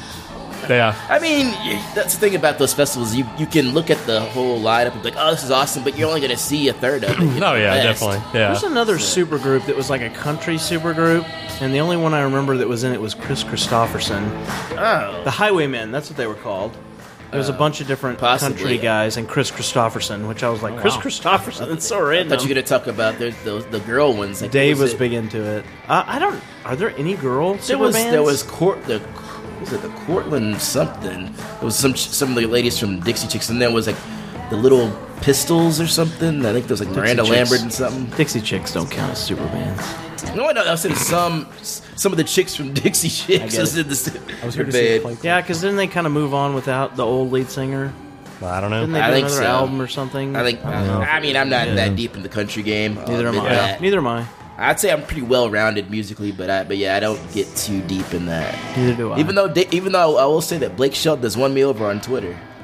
No, okay. Even though even though but lately he's been kind of a one trick with his I'm drunk retweet. But uh Awesome. Nice. but That's uh, worth but uh, yes, the Minor Birds, very indie. I mean, I think when I, I saw them at the Profit Bar in Dallas, so it's super small venue, and it's it was probably like I don't know, like 30, 35 people there, which is cool because yeah. I was super close. I mean, I follow her on Twitter, and like uh, her Twitter handle, she's like kind of like a very st- a staunch liberal who occasionally likes to bake because she'll talk about some feminist stuff, and then like one time she was like, "I decided to bake a cake today," so or, uh, no, or, no, no. I think she no, she made a she baked a pie, and so I was I was pretty front. I was I was Don't get it wrong by saying a cake. Be sure it's a pie. well, Good Lord. So, so at the show, there was like a break, and I said, and uh, you know, I said, shouted from the audience, "How is your pie?" and luckily, she understood the context. Yeah, yeah. Because. and she, and which, it took her a while though because she looked at me funny at first, and then she's like, "Oh yeah," she's like, "Oh, what's up?" You know that kind Amazing. of thing. So we had a little moment actually. Oh, that's nice. You guys shared a why- moment. That's so, awesome. So yeah, so that's why. Yeah, th- Just that's for the I'm referring airport. to is the smi- like like mini groups like we were talking about eels earlier. Like Yeah. mini groups, they it's a band, the- it's minor birds, but it's really her, led by Laura Byrne. She's the kind of- she you know she just pretty much does it all and brings in some It's like Nutrimilk Hotel and yeah, exactly. Yeah. And um, and she's part of the Saddle Creek record label out of Omaha, which is home of indie starlets Bright Eyes, and uh, well, I think Rilo Kiley Bright back Eyes, when they yeah. were together. Rilo Kiley, huh? And um, but yeah, it's it's it's im- it's any indie feminist pop. But I think with the album, uh, Generals is is really good. I, I mean, the whole the show is awesome. She gets into it. She's very cute. Took a picture with her, and I remember like me and a, a buddy from work went to the show, and it was like we had we had a yeah. that was a hell of a picture. we we took a picture with her, another one of the ladies from the band, and they were like we kind of chatting, and then you know it was a school night, so we left, and he was like, and he was like, man, I think we could have taken those girls home, and I was like, first I was like, man, you're kidding. But I don't know. Maybe, maybe if Laura comes back in town, she might. uh You can skip the uh, the kind of nebulous comment and Oh, just you, you're the one that asked me about pie, aren't you? Let's go right to it. Jeez. No, I meant your vagina. That's what I meant. exactly. Yes. I'm diabetic. I'm not eating your literal actual pie. exactly. Can't, can't handle it. And now, this is the one I've really been wanting to get to. Oh, okay. Mainly because I saw these guys last night at the Oh, Granada. really? Wow, Oh. name I was- Fresh, I named fresh shit. off of it, Yes, okay. fresh. I still have Tame Impala's Australian stink on me. That's what that is. But uh, yeah, this is uh, Tame Impala, which they didn't play this song last night, which kind of pissed me off. Yeah, and it's kind of always sucks. Yeah, that was you know I was when like, you go wanting to hear a certain song. It's like why Radiohead doesn't play Creep anymore. well, that's why I, I'm glad they don't do that. I just like getting you Not that going I- on that. Not that I hate Creep, but I'm just like enough already. I know. I But uh, agree. this song is called "Why Won't They Talk to Me" off the album Alonerism, and uh, yeah, Tame. It's if you can't tell already, it's very psych heavy, psych rock, space rock, dream pop. I can keep going. Neo psych. What other? Yeah, what other subgenres? Can you stare at shoes with this one? But um, but yeah, this is uh, I, I- I'd say like my first listen when I heard Tame Impala, I was like, it's kind of like MGMT meets like the Beatles, like circa like Revolt. That's an interesting combo. yeah, that's probably like, there's a number of tracks that like Oh, Beatles Revolver. I got you. Yeah. Okay. Yeah. Yeah. yeah. I can see that. it's, it's, it's a number. Of, I get it. A number of people uh, kind of point out that the lead singer sounds like Lennon, which it didn't. It didn't jump out at me, but there are a few tracks where it definitely does sound like a, a John Lennon uh, clone. Interesting. So, which isn't a bad thing. No, no. You know, but uh, but yeah, they've been around uh, since 2008. They're from Perth, Australia. Which who could name another Perth, Australia band? Thomas, you're the Perth, Australia expert. Yes. Oh, totally. Take it off your business card. a little band called Silverchair. oh, Oh, Are they my. from Perth? Yeah. Oh, there you go. They're from I do Perth. know that band. Have a couple of their albums. So, They had more than one my album? bad. I Yeah. didn't know they had more than one song. What's wrong with you? What one song? Silverchair, that one hit that they had. Tomorrow. Tomorrow, yeah. okay. After that, they had a bigger hit Did they? called Anna's Song, which, Which was, was yeah, really oh, amazing. Anna's Song's awesome, yes. Yeah, and that's I don't when remember that That's song. when I really got into them. That that actual that whole Frog Stomp album kind of sucks, but the next album. I mean, they were young. It's very it's very first album. All I remember about them is watching MTV and them going on about how they were the next Nirvana. They did because I think And they, they, won, they like, went a on and on about contest. that. and I was like, that made me like not want to Yeah. get into them automatically, even though That- it wasn't their fault. That album, I think, is called Anthem of the Year 2000. Anthem of the was Year, Really, yeah. really good. Very Shoot, I, I like, I like. Actually, I like, there was a song on. And they have Frog another Stomp album called- after that that. Diorama, I think it's called. That's really good too. They've got some good stuff. Yeah, they, they were they were not a flash in the pan, and uh, I remember I remember here. I think the lead singer Daniel Johnson he had like a was it bulimic. Yes, actually, Anna's song is about his anorexia. Oh, okay, or anorexia. Because the very w- one of the the bridge, the lyric is Anna wrecks your life like an anorexia life. Ah, which is you know, I mean, it's just Ah. it's all about him and his Spitting some knowledge anorexia. today, I know, man. He's getting deep here. I didn't write the lyrics. I'm just saying Yeah. what it was. But Daniel, if you're listening, we hope you're we hope you're eating, buddy. Absolutely. have a burger. Have a fajita. Cheeseburger with extra cheese. Keep it down. Don't throw it up. I still say that. Like I see a girl that looks like she could stand to put on a few pounds. Like I just want to feed her a cheeseburger, and that's not some kind of fetish. In- It's in just a like, sexual way? It's just like she needs to eat some food. That's very giving because I'm very bad at sharing with food. really. Yeah. I'm not saying I want to give her my cheeseburger. oh, okay. I'm Yeah, just saying. I'm gonna consume mine. So- I'm gonna buy you Yeah. one. and I'll feed it to you. but yes, uh, yeah. Uh, so yeah, this is another Perth Australian band, and uh, I can hear the MGMT for sure. Yeah. in this. absolutely. It's re- you I can mean- hear the John Lennon a little bit too. Yeah, It's like a Makes smooth. perfect It's like a. sense. I don't know. It sounds like a smoother MGMT or something. I don't Yeah, know how to explain dude, it. the I mean, you can concert drink was- red wine to both of them. it gets the Merlot stamp. It's just gonna be. It's either gonna be can or can't from now on for that. yeah, no, it's- no, it's I only can't genre- drink red wine. to the this. red wine genre, Maybe, that's all you need. Maybe a little white. Yeah, But not exactly. red. It's more of a Next Jack time- Daniels next time I'm band. gonna bring some Schlitz. Yeah. some Schlitz socks. It's a Pabst Blue Ribbon man. But um, yeah, the show last night was awesome. It was sold Awesome. out, and you know I got up front. We actually ended up meeting some. We met two people that came. Like one girl drove from Lubbock, Oh and god. her brother drove down from uh, from uh, from uh, Arkansas, from from Little Rock. Are you serious? I am very serious. It's a pretty far drive. Yeah, I know. Just for a, a show, and, and it was In the middle of the week. so and I, yeah, exactly. And I was like, oh, that's awesome. You know, Yeah. that's you know, sh- I guess when you're like little crap towns, you know, you got to because I mean, she was like, nobody ever comes. You got to that. go where you can go. She was like, the only band that ever came to Lubbock was like Ghostland Observatory, which a band I've seen four times. The only band that came to Abilene was Train and Bowling for Soup. so- Oh, That's God. not true. There were other bands. They were mostly Alan Christian. Jackson. They were mostly Christian. Metallica came once, I think. once, and then they got booed or something. They to like go got away. protested, so they never came back. Abilene's a little Christiany. Well, yeah, a little. it's Abilene Christian. That's true. It is. It's, it it's got to be the only town of that size that has three private Christian colleges. It's ridiculous. Wow. I would And agree. It's got ACU, which is Church of Christ. It's got Hardin Simmons, which is Baptist, and it's got McMurray, which is This may not be the Methodist. greatest topic ever because I just don't I give a brought it fuck. up. Me, shut the fuck up. You're so Anyway. harsh on you. I'm a staunchest critic. But um, what's actually cool about these guys is they actually they won what's called the J, um, it's the J Award. So I think it's like it's like for the best album in Australia. Oh, and I think really? all these countries like have that. Like, like I know Juno, there's a Juno in Canada, and there's a Mercury Yes. Prize in the UK. So they had they only had two albums. There's this one Malonerism, and then there was another one a few years ago called Inner Speaker. Both two albums, looks two like J a pink Prize, two cock J was Awards. swirled. Only album, only group in Australia to ever do that. So that's pretty interesting, and it shows Hmm. how big they are over here, over there. And I think and they're big in the UK, and they're slowly kind of. You know, actually, it was a surprise that they sold out. Even though Granada's not a bi- huge venue, I think that the fact that they sold out was says something. And of AAC course- next time. Huh? AAC next time. I pro- uh, you know, the, tap the You brakes can't- on that. You can't make that kind of jump. You That's a can't- pretty It's big gonna jump. be. Yeah. It's, it'll probably be like Palladium, unfortunately, or Uh. you know maybe. I don't know. Maybe McFarlane. I don't know. I've never. Uh, Anybody go to the Majestic anymore? You know what? I think who, somebody played there not so long. I think Vice played there last year. Oh, okay.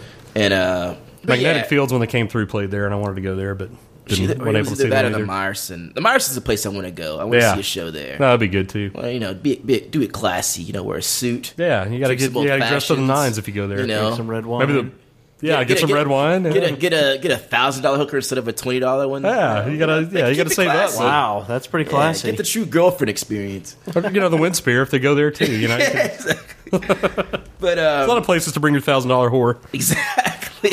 Jeez. A political event. exactly. like, they'll see all their friends there. yep.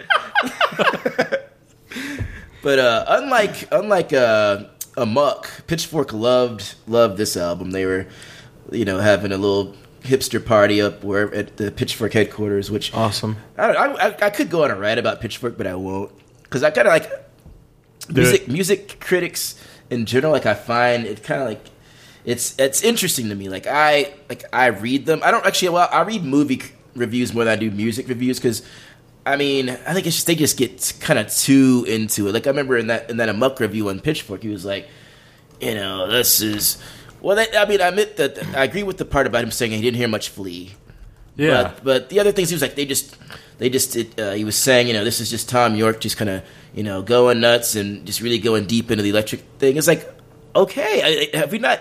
It's not like this was like a surprise thing. He's been going this way for a while. That is very You true, know? yeah. it's like, oh, it's- you know, how's this some new change?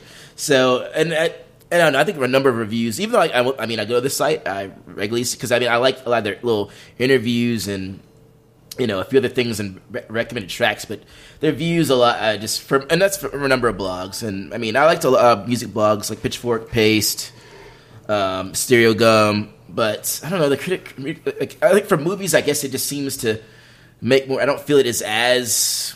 I mean, I guess people don't put in Yeah. a, a lot of uh, as much too much opinion. Obviously, there's some opinion, but it, it's more about you know story. And that, that, I think they try to overuse the highbrow lit, uh, Yes. language as well, and a lot of these and it kind of Definitely. comes across as just haughty and annoying. Yeah. Uh, That's- yeah. But yeah, I like mean- uh, like here here's from time.com. Uh, this is the line that I enjoyed from it when they're talking about that album. Uh, they're actually reviewing Judge Jury and Executioner. They uh, say it nibbles uh, nibbles by with organic guitar works that sips from caffeine beats. I mean, just listen to the wording of that. Exactly. I mean, you kind of understand what they're saying, but I mean, that's really a hoity-toity way of it's like of he- saying uh, that. You know, it's like a guy. I I can imagine the guy who wrote that typed it and then just like leaned back in his chair and would just like kind of just like smirks at himself, just like Sipped his "So, coffee." Yes, no, no, no, you, no. He definitely had a Merlot. On Oh, that yeah. one. that's probably true. He put the Merlot up. Was like, man, my shit may stink sometimes, but it's not stinking tonight. he ran his finger around his black uh, turtleneck, and he was like really happy about it. Amazing. Yeah, but uh, yes. So anyway, that's my mini pitchfork rant, which really wasn't a rant, but uh, Ah, not you too know, bad. It is what it, like I, I still love you guys. They're not a sponsor, so you can go after them. so now here is my tribute to Matthew McConaughey. right. Yes, didn't see that one coming. That's right. It wasn't on the call sheet. but uh, or that's that's a more of a movie term. What's the radio? What's the The run sheet. run sheet? There Yeah, you that go. works. Hey, what's- come on. I'm still a very You're new to trans- this. Yes. Yeah.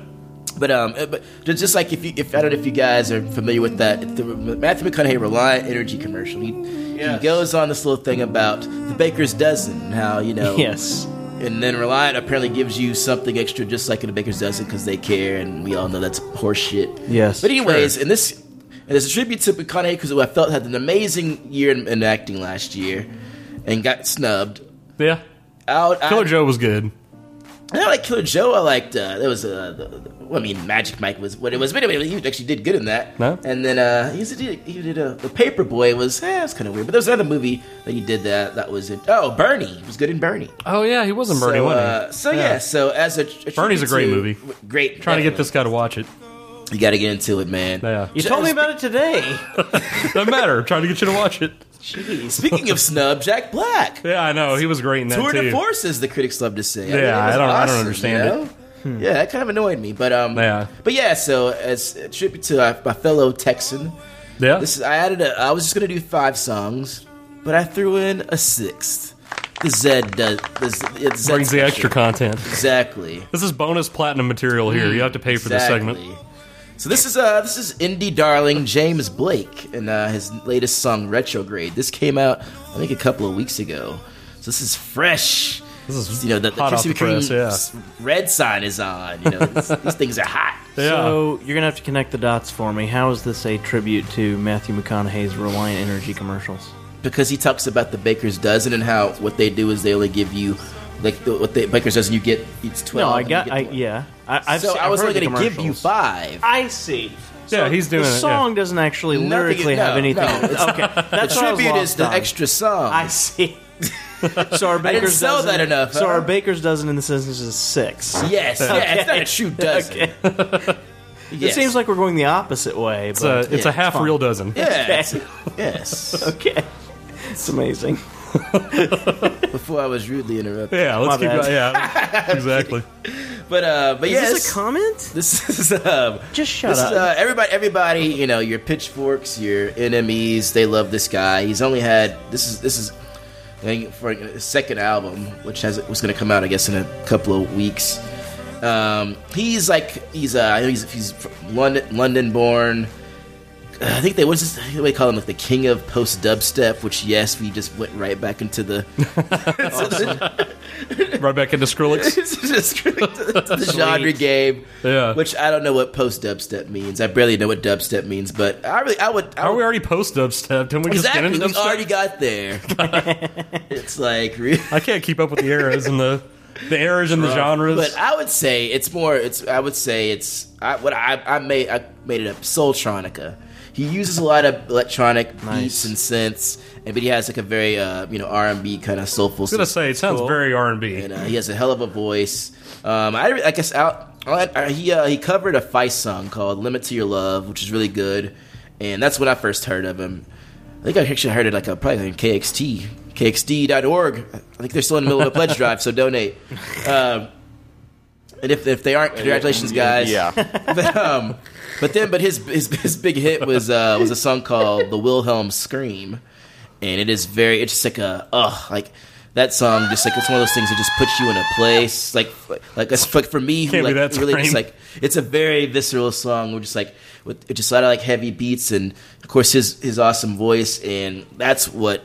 I'm surprised from that that I really didn't listen to the rest of his album, which I need to go back to. Yeah. But um, based on this uh, retrograde, it sounds like he is, you know, definitely, you know, still in the same form, and he's on his I game, think he's and really you know, for the, I mean, like I said, it's, I think it's a acquired taste, but uh, I actually kind of like it.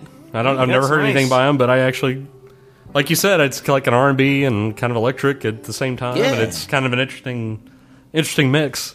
yeah, man, he's he's got he's got a certain thing working, and it's I think it's interesting. A lot of there's gonna be these like European guys. Mostly Brits are, are doing like you know soulful stuff. Yeah. That's interesting. You know, at first they were taking our roles, our superhero roles, and now they're taking our no, it's like the R and our B music. music. it's like, God. So we have to like create like some type of embargo or something to keep them over. Quit stealing our shit.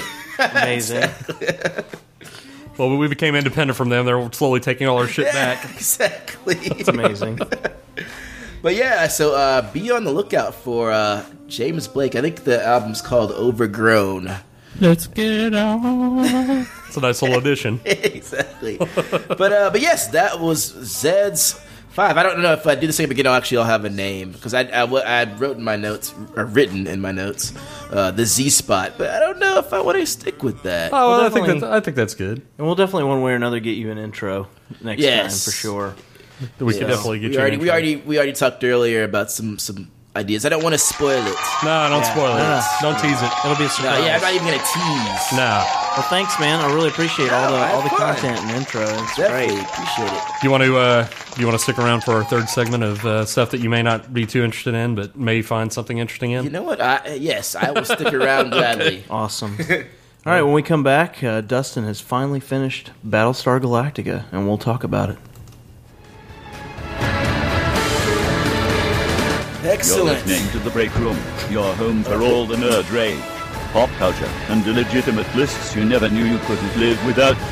Keep your pants on and we'll be back for another exciting segment soon.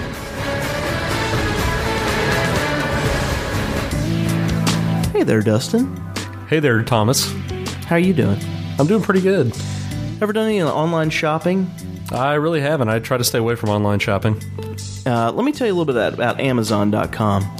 Amazon has the convenience of an online store, uh, makes it where you can stream TVs and movies to your Roku player, gaming console, or mobile device, and also their MP3 downloads are DMR free. Hmm, that sounds interesting. So, you are you also saying that they're cheaper than uh, my local CD shop and my local grocer? Well, it just depends, but a lot of times they can be. Excellent. So, yeah, I would That's def- intriguing. I would definitely check them out sometime when you get an opportunity. Amazon.com? Amazon.com. The place where you can browse any item that the human brain can imagine and compare prices to your local retail dealers, oftentimes for less money. Go to breakroom.tv and click on the Amazon banner. I'll do that. Thanks, Thomas. I appreciate the recommendation. You're welcome. Saving me money. Mr. Turtle, how many licks does it take to get to the Tootsie Roll center of a Tootsie Pop? I never made it without biting. Ask Mr. Owl. Mr. Owl, how many licks does it take to get to the Tootsie Roll center of a Tootsie Pop? Let's find out. One, two, three, three. How many licks does it take to get to the Tootsie Roll Center of a Tootsie Pop? The world may never know. Cinema's been around for over 100 years. Its history is long and varied. Each film has a story to tell, and the 15 Minute Movie Podcast covers the history of cinema through the actors, writers, directors, producers, and themes. Each episode, you'll find out about the history of movies in just 15 minutes. Go to 15mmp.com or check it out on Stitcher, iTunes, or Miro. Trix ahoy! I'll get this nutritious breakfast with delicious fruit flavored Trix! Coast is clear! Ah, Trix in raspberry red, lemon yellow, orange, orange! Woo! Bird brain. It's Battlestar Galactica stand up cards. When you cut out and stand up these Galactica characters, your fun can begin. The Cylons. Watch out, Starbuck. One of four cards in specially marked boxes of tricks.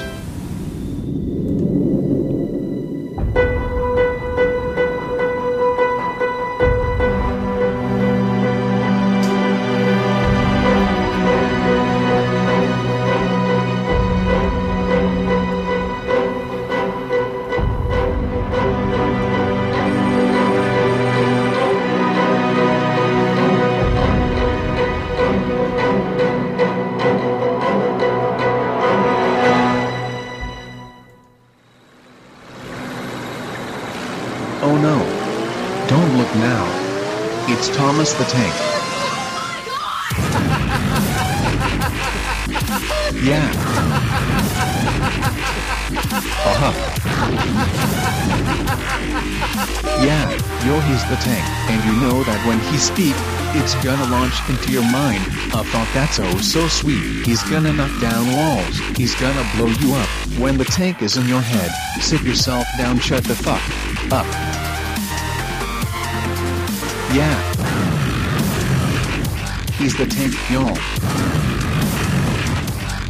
Thomas the Tank. All right.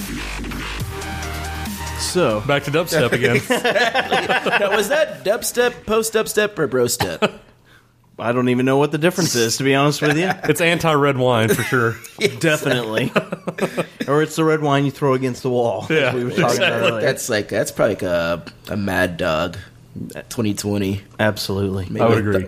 or a late model, or or a late year Thunderbird. Maybe. Yeah. So, Dustin finally, after about ten years of watching, uh, it's been at least that long, yeah. it's been at least two 18. years, right? I mean, do you remember when you started? Um, whenever you were at your old apartment in Richardson, uh, it's been at least two years. Then yeah, it's been two or three God, years. It's ridiculous. I basically wanted to watch it the way that everybody had to watch it originally. We'll so say I we'll just say we'll say Battlestar yeah to begin with. Yeah, yeah, we're talking about Battlestar Battlestar Galactica. Galactica. So I wanted to go ahead and space it out the same amount of years it ran on TV. Okay, well, you didn't do it quite enough. Yeah, I know. I should, I should have waited It was a little four longer. years. True. Uh, I so- hurried up at the end. Actually, oddly enough, the way I used to I watched this is my wife wasn't into it at all. So I had to find times when, you know, we were doing separate things or whatever. And I would watch it in like eight or nine episode chunks. Like if I was working at home or something, God. working at home, Right. I'd watch, you know, eight or nine episodes or, you know, whatever, just random Saturday or Sunday when she was doing something, I'd sit there and watch like four or five episodes. So I did it like in big chunks at a time, but it just took a long time to finally get through it all. Now I think now the first time I watched the show, uh, I was conned into it. I didn't want to watch it. I thought it just the name alone was too geeky to participate in it. yeah, as stupid as that is. But when I Because started, normally you're watching not it- too uh, opposed to geeky things. Not really, but I always like to think that there's a line I'll draw somewhere. Yeah. But it was it It's- was it's wrong pretty rare, to draw though. it here. It was wrong to draw it here. So when I started watching it, I watched the entire show in a span of about two weeks. Wow! And uh, obviously, I of course was then like, "This is one of the greatest shows ever." I just couldn't stop. So I think 24 is probably the ultimate when it comes to. That's one of the shows you can sit down and just like keep clicking next and, And not next and next and showering next. and yes, not, exactly. Putting off the rest of your life.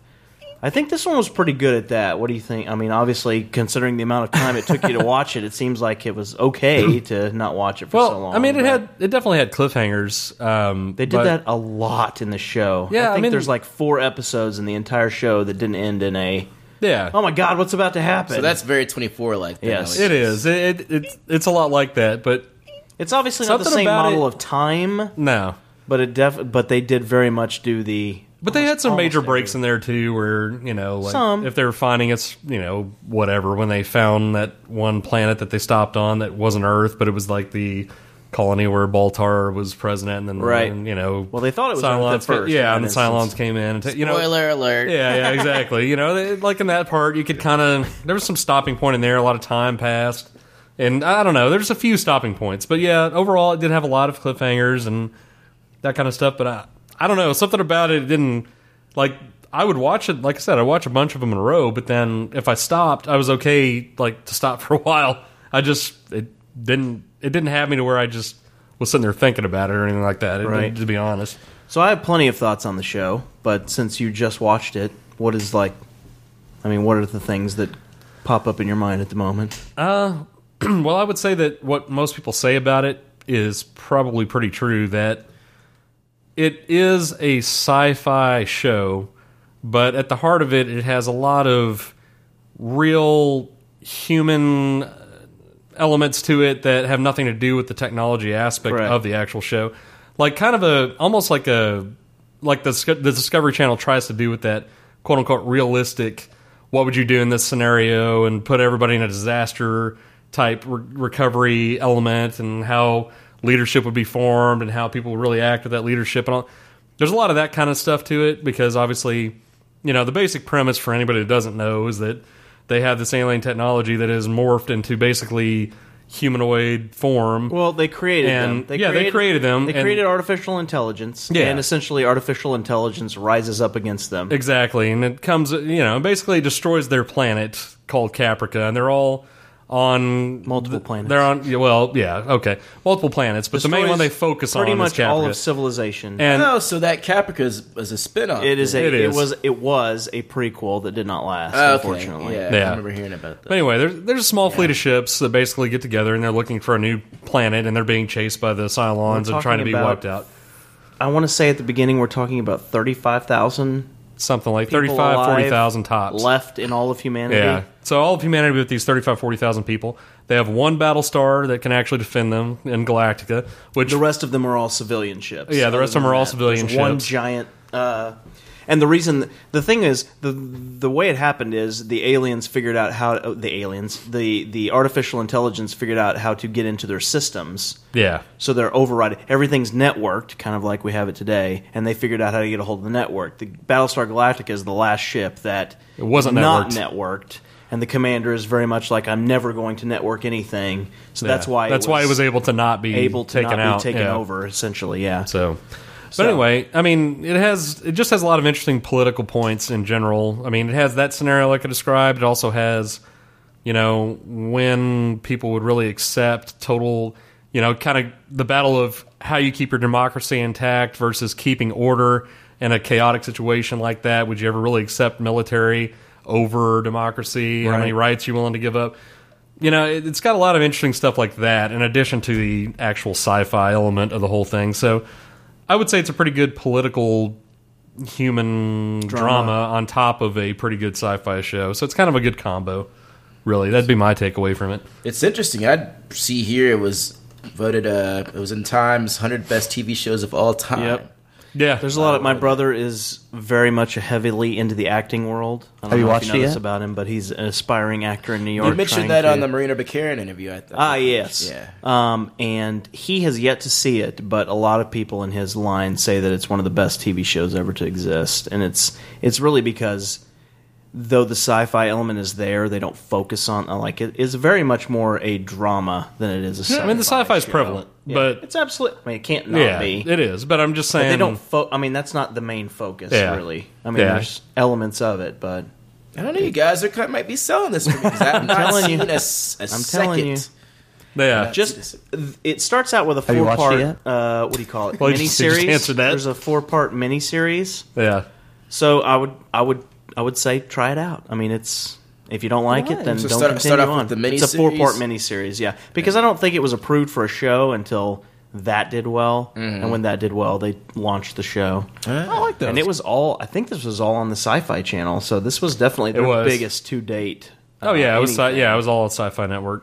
So, um, but anyway, so any like any disappointment at the end of the show? Any lasting thoughts? Uh, Um, if you have a possibility of watching it, I won't get too much into it, but I'll just say I totally I understand what they basically made a big statement about the evolution of humanity in this whole show, and that's really where it concluded.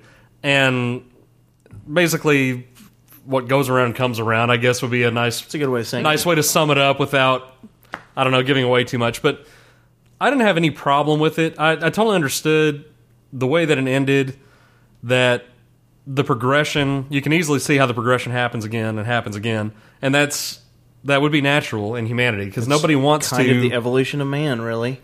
nobody wants to stay you know with b- with basics. Nobody wants to No. go farm all their own shit and It's all about what can we do to Mm. not- make you know things they want to easier. make things easier and you want your life to be easier and that, you know I, I totally understand where they were going with it i know that a lot of people there was like a back kind of a backlash to the ending i don't know exactly what there's a couple of details Is that we it- could get is into it but- even possible to do a, a, a No. great ending?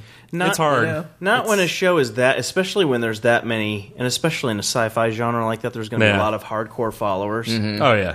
it's never They going have to a thousand and everybody's going theories to be and- like, yeah, this one didn't "Yay!" pan out for me, you Exactly. know, and they get all mad or whatever. But There were a couple of things that I was a little bit disappointed about, but uh, I saw one guy write war, like a r- war shows column shortly after I finished watching it, and he put Battlestar in there just for its ending. Nah. And I was like, that's complete ridiculous. This is Nah, not- I disagree with that there was a couple completely. things I would have done differently, but God, it just didn't change it that much. The show was too good for s- too long. I think that's probably a guy trying to get some hits. Maybe, maybe. You know. yeah, I, I could see that. It may be. I can't remember what any of the other shows he listed as bad. I've, I want to say that every one of the other shows he listed, I was like, "Yep, that probably was a terrible show."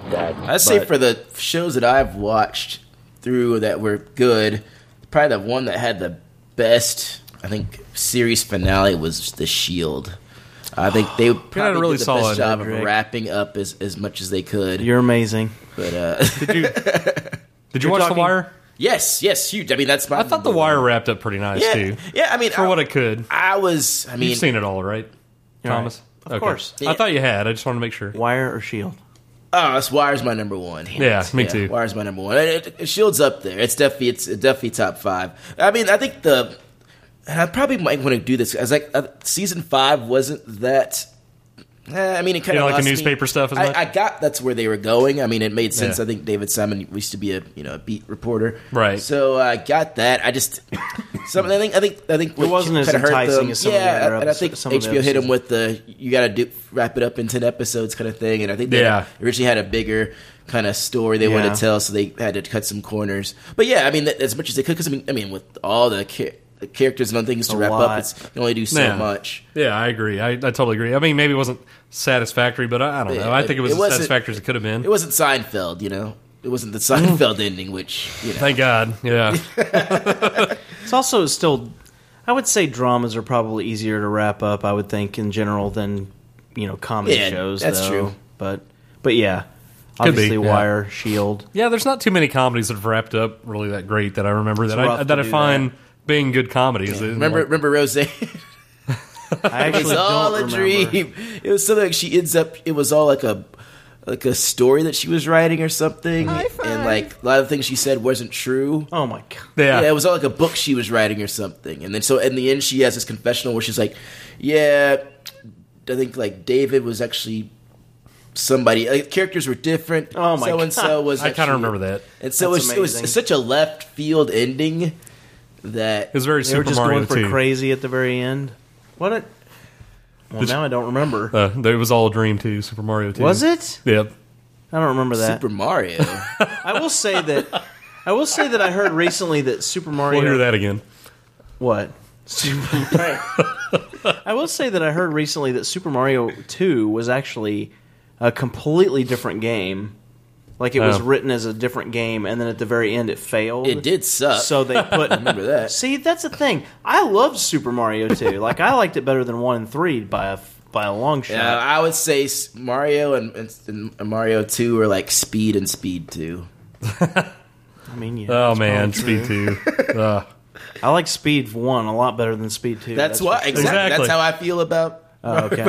Obviously, Okay. you don't feel that. He just connected the dots. He was he was behind there. But it, it just, I heard that it was a totally different game, and then at the last moment they dropped Mario into it because it failed, and I was like, well, that makes a lot of sense because Yeah, it it had looks nothing different. to do. Yeah, it's completely Yeah. different. instead of hitting everything like he did in the first t- of one and three. All day I dream He's about picking sex. stuff out of the ground all the time. Yeah, I mean, that just that's- doesn't make any sense. But for Uh, a kid, it's like yeah, it doesn't. You didn't. You can't connect the dots. Yeah, back. You're like, oh, yeah, it's Mario. and Exactly, Got a yeah. red jumpsuit on. I just remember at the end, yeah, he showed him sleeping in a bed and had like a, the whole thing was Oh, you're a dream. right. I do remember that. I do remember that. Yeah. I do also remember it taking me forever. At the end of every level, they have the little dude that spits eggs at you. You know, Yeah. you remember that at all? Oh yeah. it took me fucking forever to figure out what the fuck to do. Like, because you're supposed to jump on the egg as it comes by you and pick it up. Yeah. And then throw it back at him. Oh my Okay, god, I it took me kinda forever remember to that. figure that Yeah. out. I like those.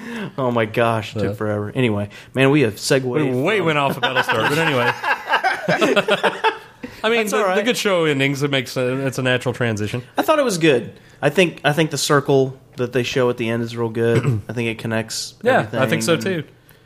I, I really don't. I really didn't have a problem with that at all. Some things I would have changed, but I, th- God, it de- it definitely doesn't ruin the show at Who all. were the standout actors on it? that, Like give. Probably people you wouldn't know. James Callis and Uh, J- uh, Edward James Olmos. Edward is James probably Okay, I was gonna say I, I, famous he was- outside of that. Only him and that Trisha lady was the only ones I even knew that. Trisha had- Helfer. Yeah, and then uh, She is she just eye candy, or is she actually got some? She's okay. I mean, I don't she's think a big, anybody she's a was- decent part of it, but yeah, I think the girl that played Starbuck is not a terrific actress at all. but definitely easy on the eyes, uh, and Canadian. James, uh, what what was his name? The guy who played Leodama. He's pretty big in there. I don't know what And his name is. James Bamber. It or seems like something most of that. them, other than Trisha Helfer and Edward James Olmos, really haven't Jamie done Bamber. anything. Jamie Bamber. Yeah, he was he was pretty good in it overall. Yeah, and overall, he had the some fat annoying suit parts. was a but- terrible, well, terrible yeah. part. and he had some wild ass hair at the end too. That was Yeah. like the most insane. Just let it all go because I'm, you know, out of the military type look. Lot, lots of super cute chicks in that Speaking too. of weird hair, that's the guy that created it. Seems to have quite a Yanni mane on him. yeah, he does. He really does. All right. So overall, I'd probably say it's, you know, it's, it's in the upper echelon of shows I've seen. I wouldn't put it in my pinnacle list, but I would say, it. I- There's a lot of people I would recommend it to. I'll just put it that way. Uh, it would be a case by case basis. I think. I think some people may Just not depends get on over the what people sci-fi, like. but yeah, if you if you can get over if you even if you don't like sci-fi if you can get over that then i think you'll really see a lot of the a lot of the elements in it that are you know that you'll see that sci-fi is just used as the basis and it's not like you said it's not really the focus it's not like oh look at the cool new technology Right. here and that you know it's just the the shit they had when they left and they that's what they got and that's what that's where the story is so What is it rank for you? Is that is it your top five? Uh, yeah, it would be definitely my top five for sure. Uh, gosh, I I say top ten. It's really hard to define a top five shows, and and it's also really hard to compare things because I have like I could do top five comedies easy. Yeah, I could do Sure. top. I put five comedies kind of dramas different. I usually easy. do dramas and comedies, you know, because I I don't think you can cross those really. They, you you just can't. Yeah, it's like it's too saying, different. It's like calling an MVP of a league for cry- of uh, the NFL. Like, well, Yeah. everybody does different things, so it Yeah. doesn't really doesn't really perfect it now. It'd be like calling an MVP of sports because a football player and a baseball player are completely different. yeah, but I, I think football is a lot harder because, Yeah. like basketball, everybody's kind of there are different roles, but everybody's Yeah. kind of doing the Mhm, same thing. yeah. So it's easier to define an MVP in that league than it is ba- e- even in baseball. It's harder, but anyway. Yeah. I regress. We regress. You have so. so I I would give it a thumbs up.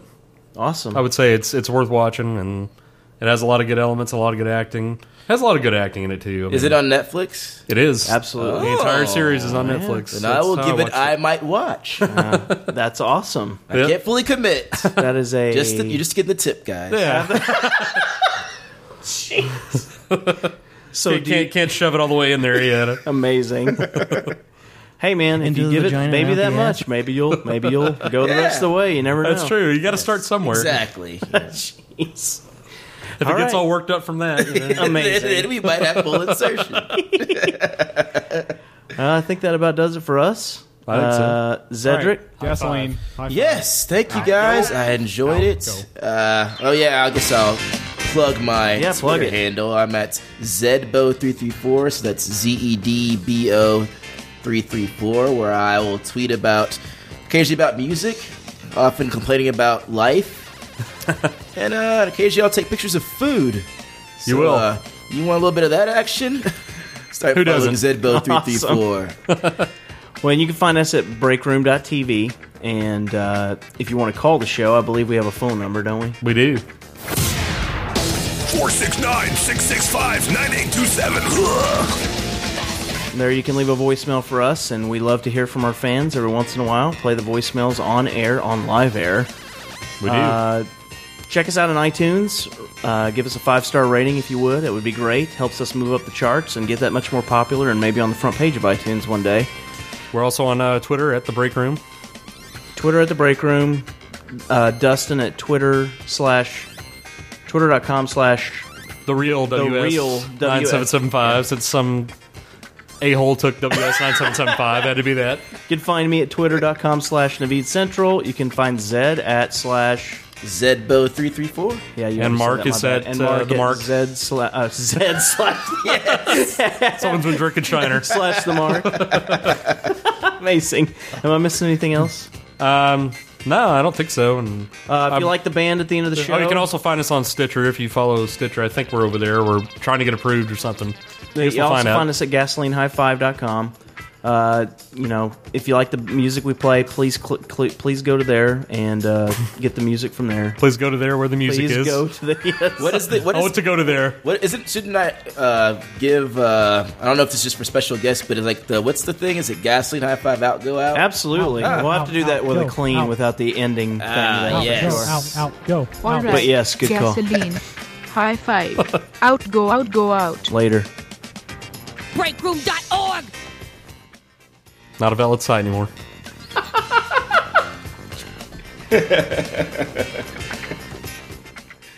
Hey, open the door. I want a new life.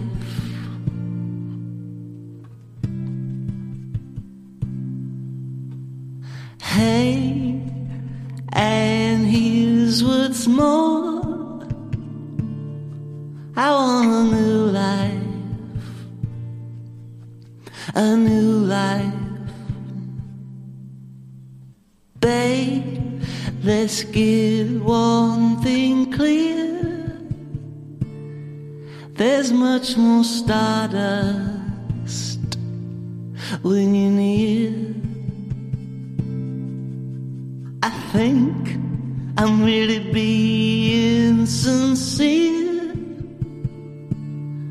I want a new life, mm, a new life with you.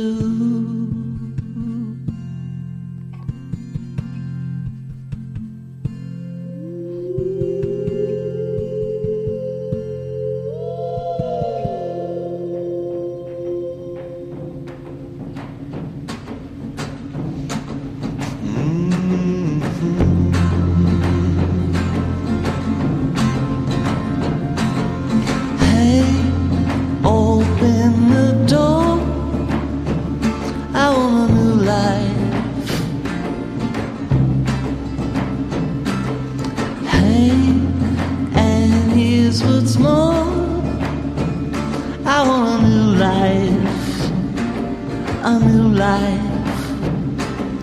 But let's get one thing clear.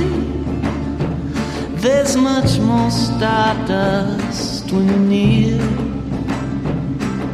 I think I'm really being sincere. I want a new life, mm, a new life with you. Can't you see a perfect picture? You and me. But you know, it won't come easy. And what's more, it's worth working for.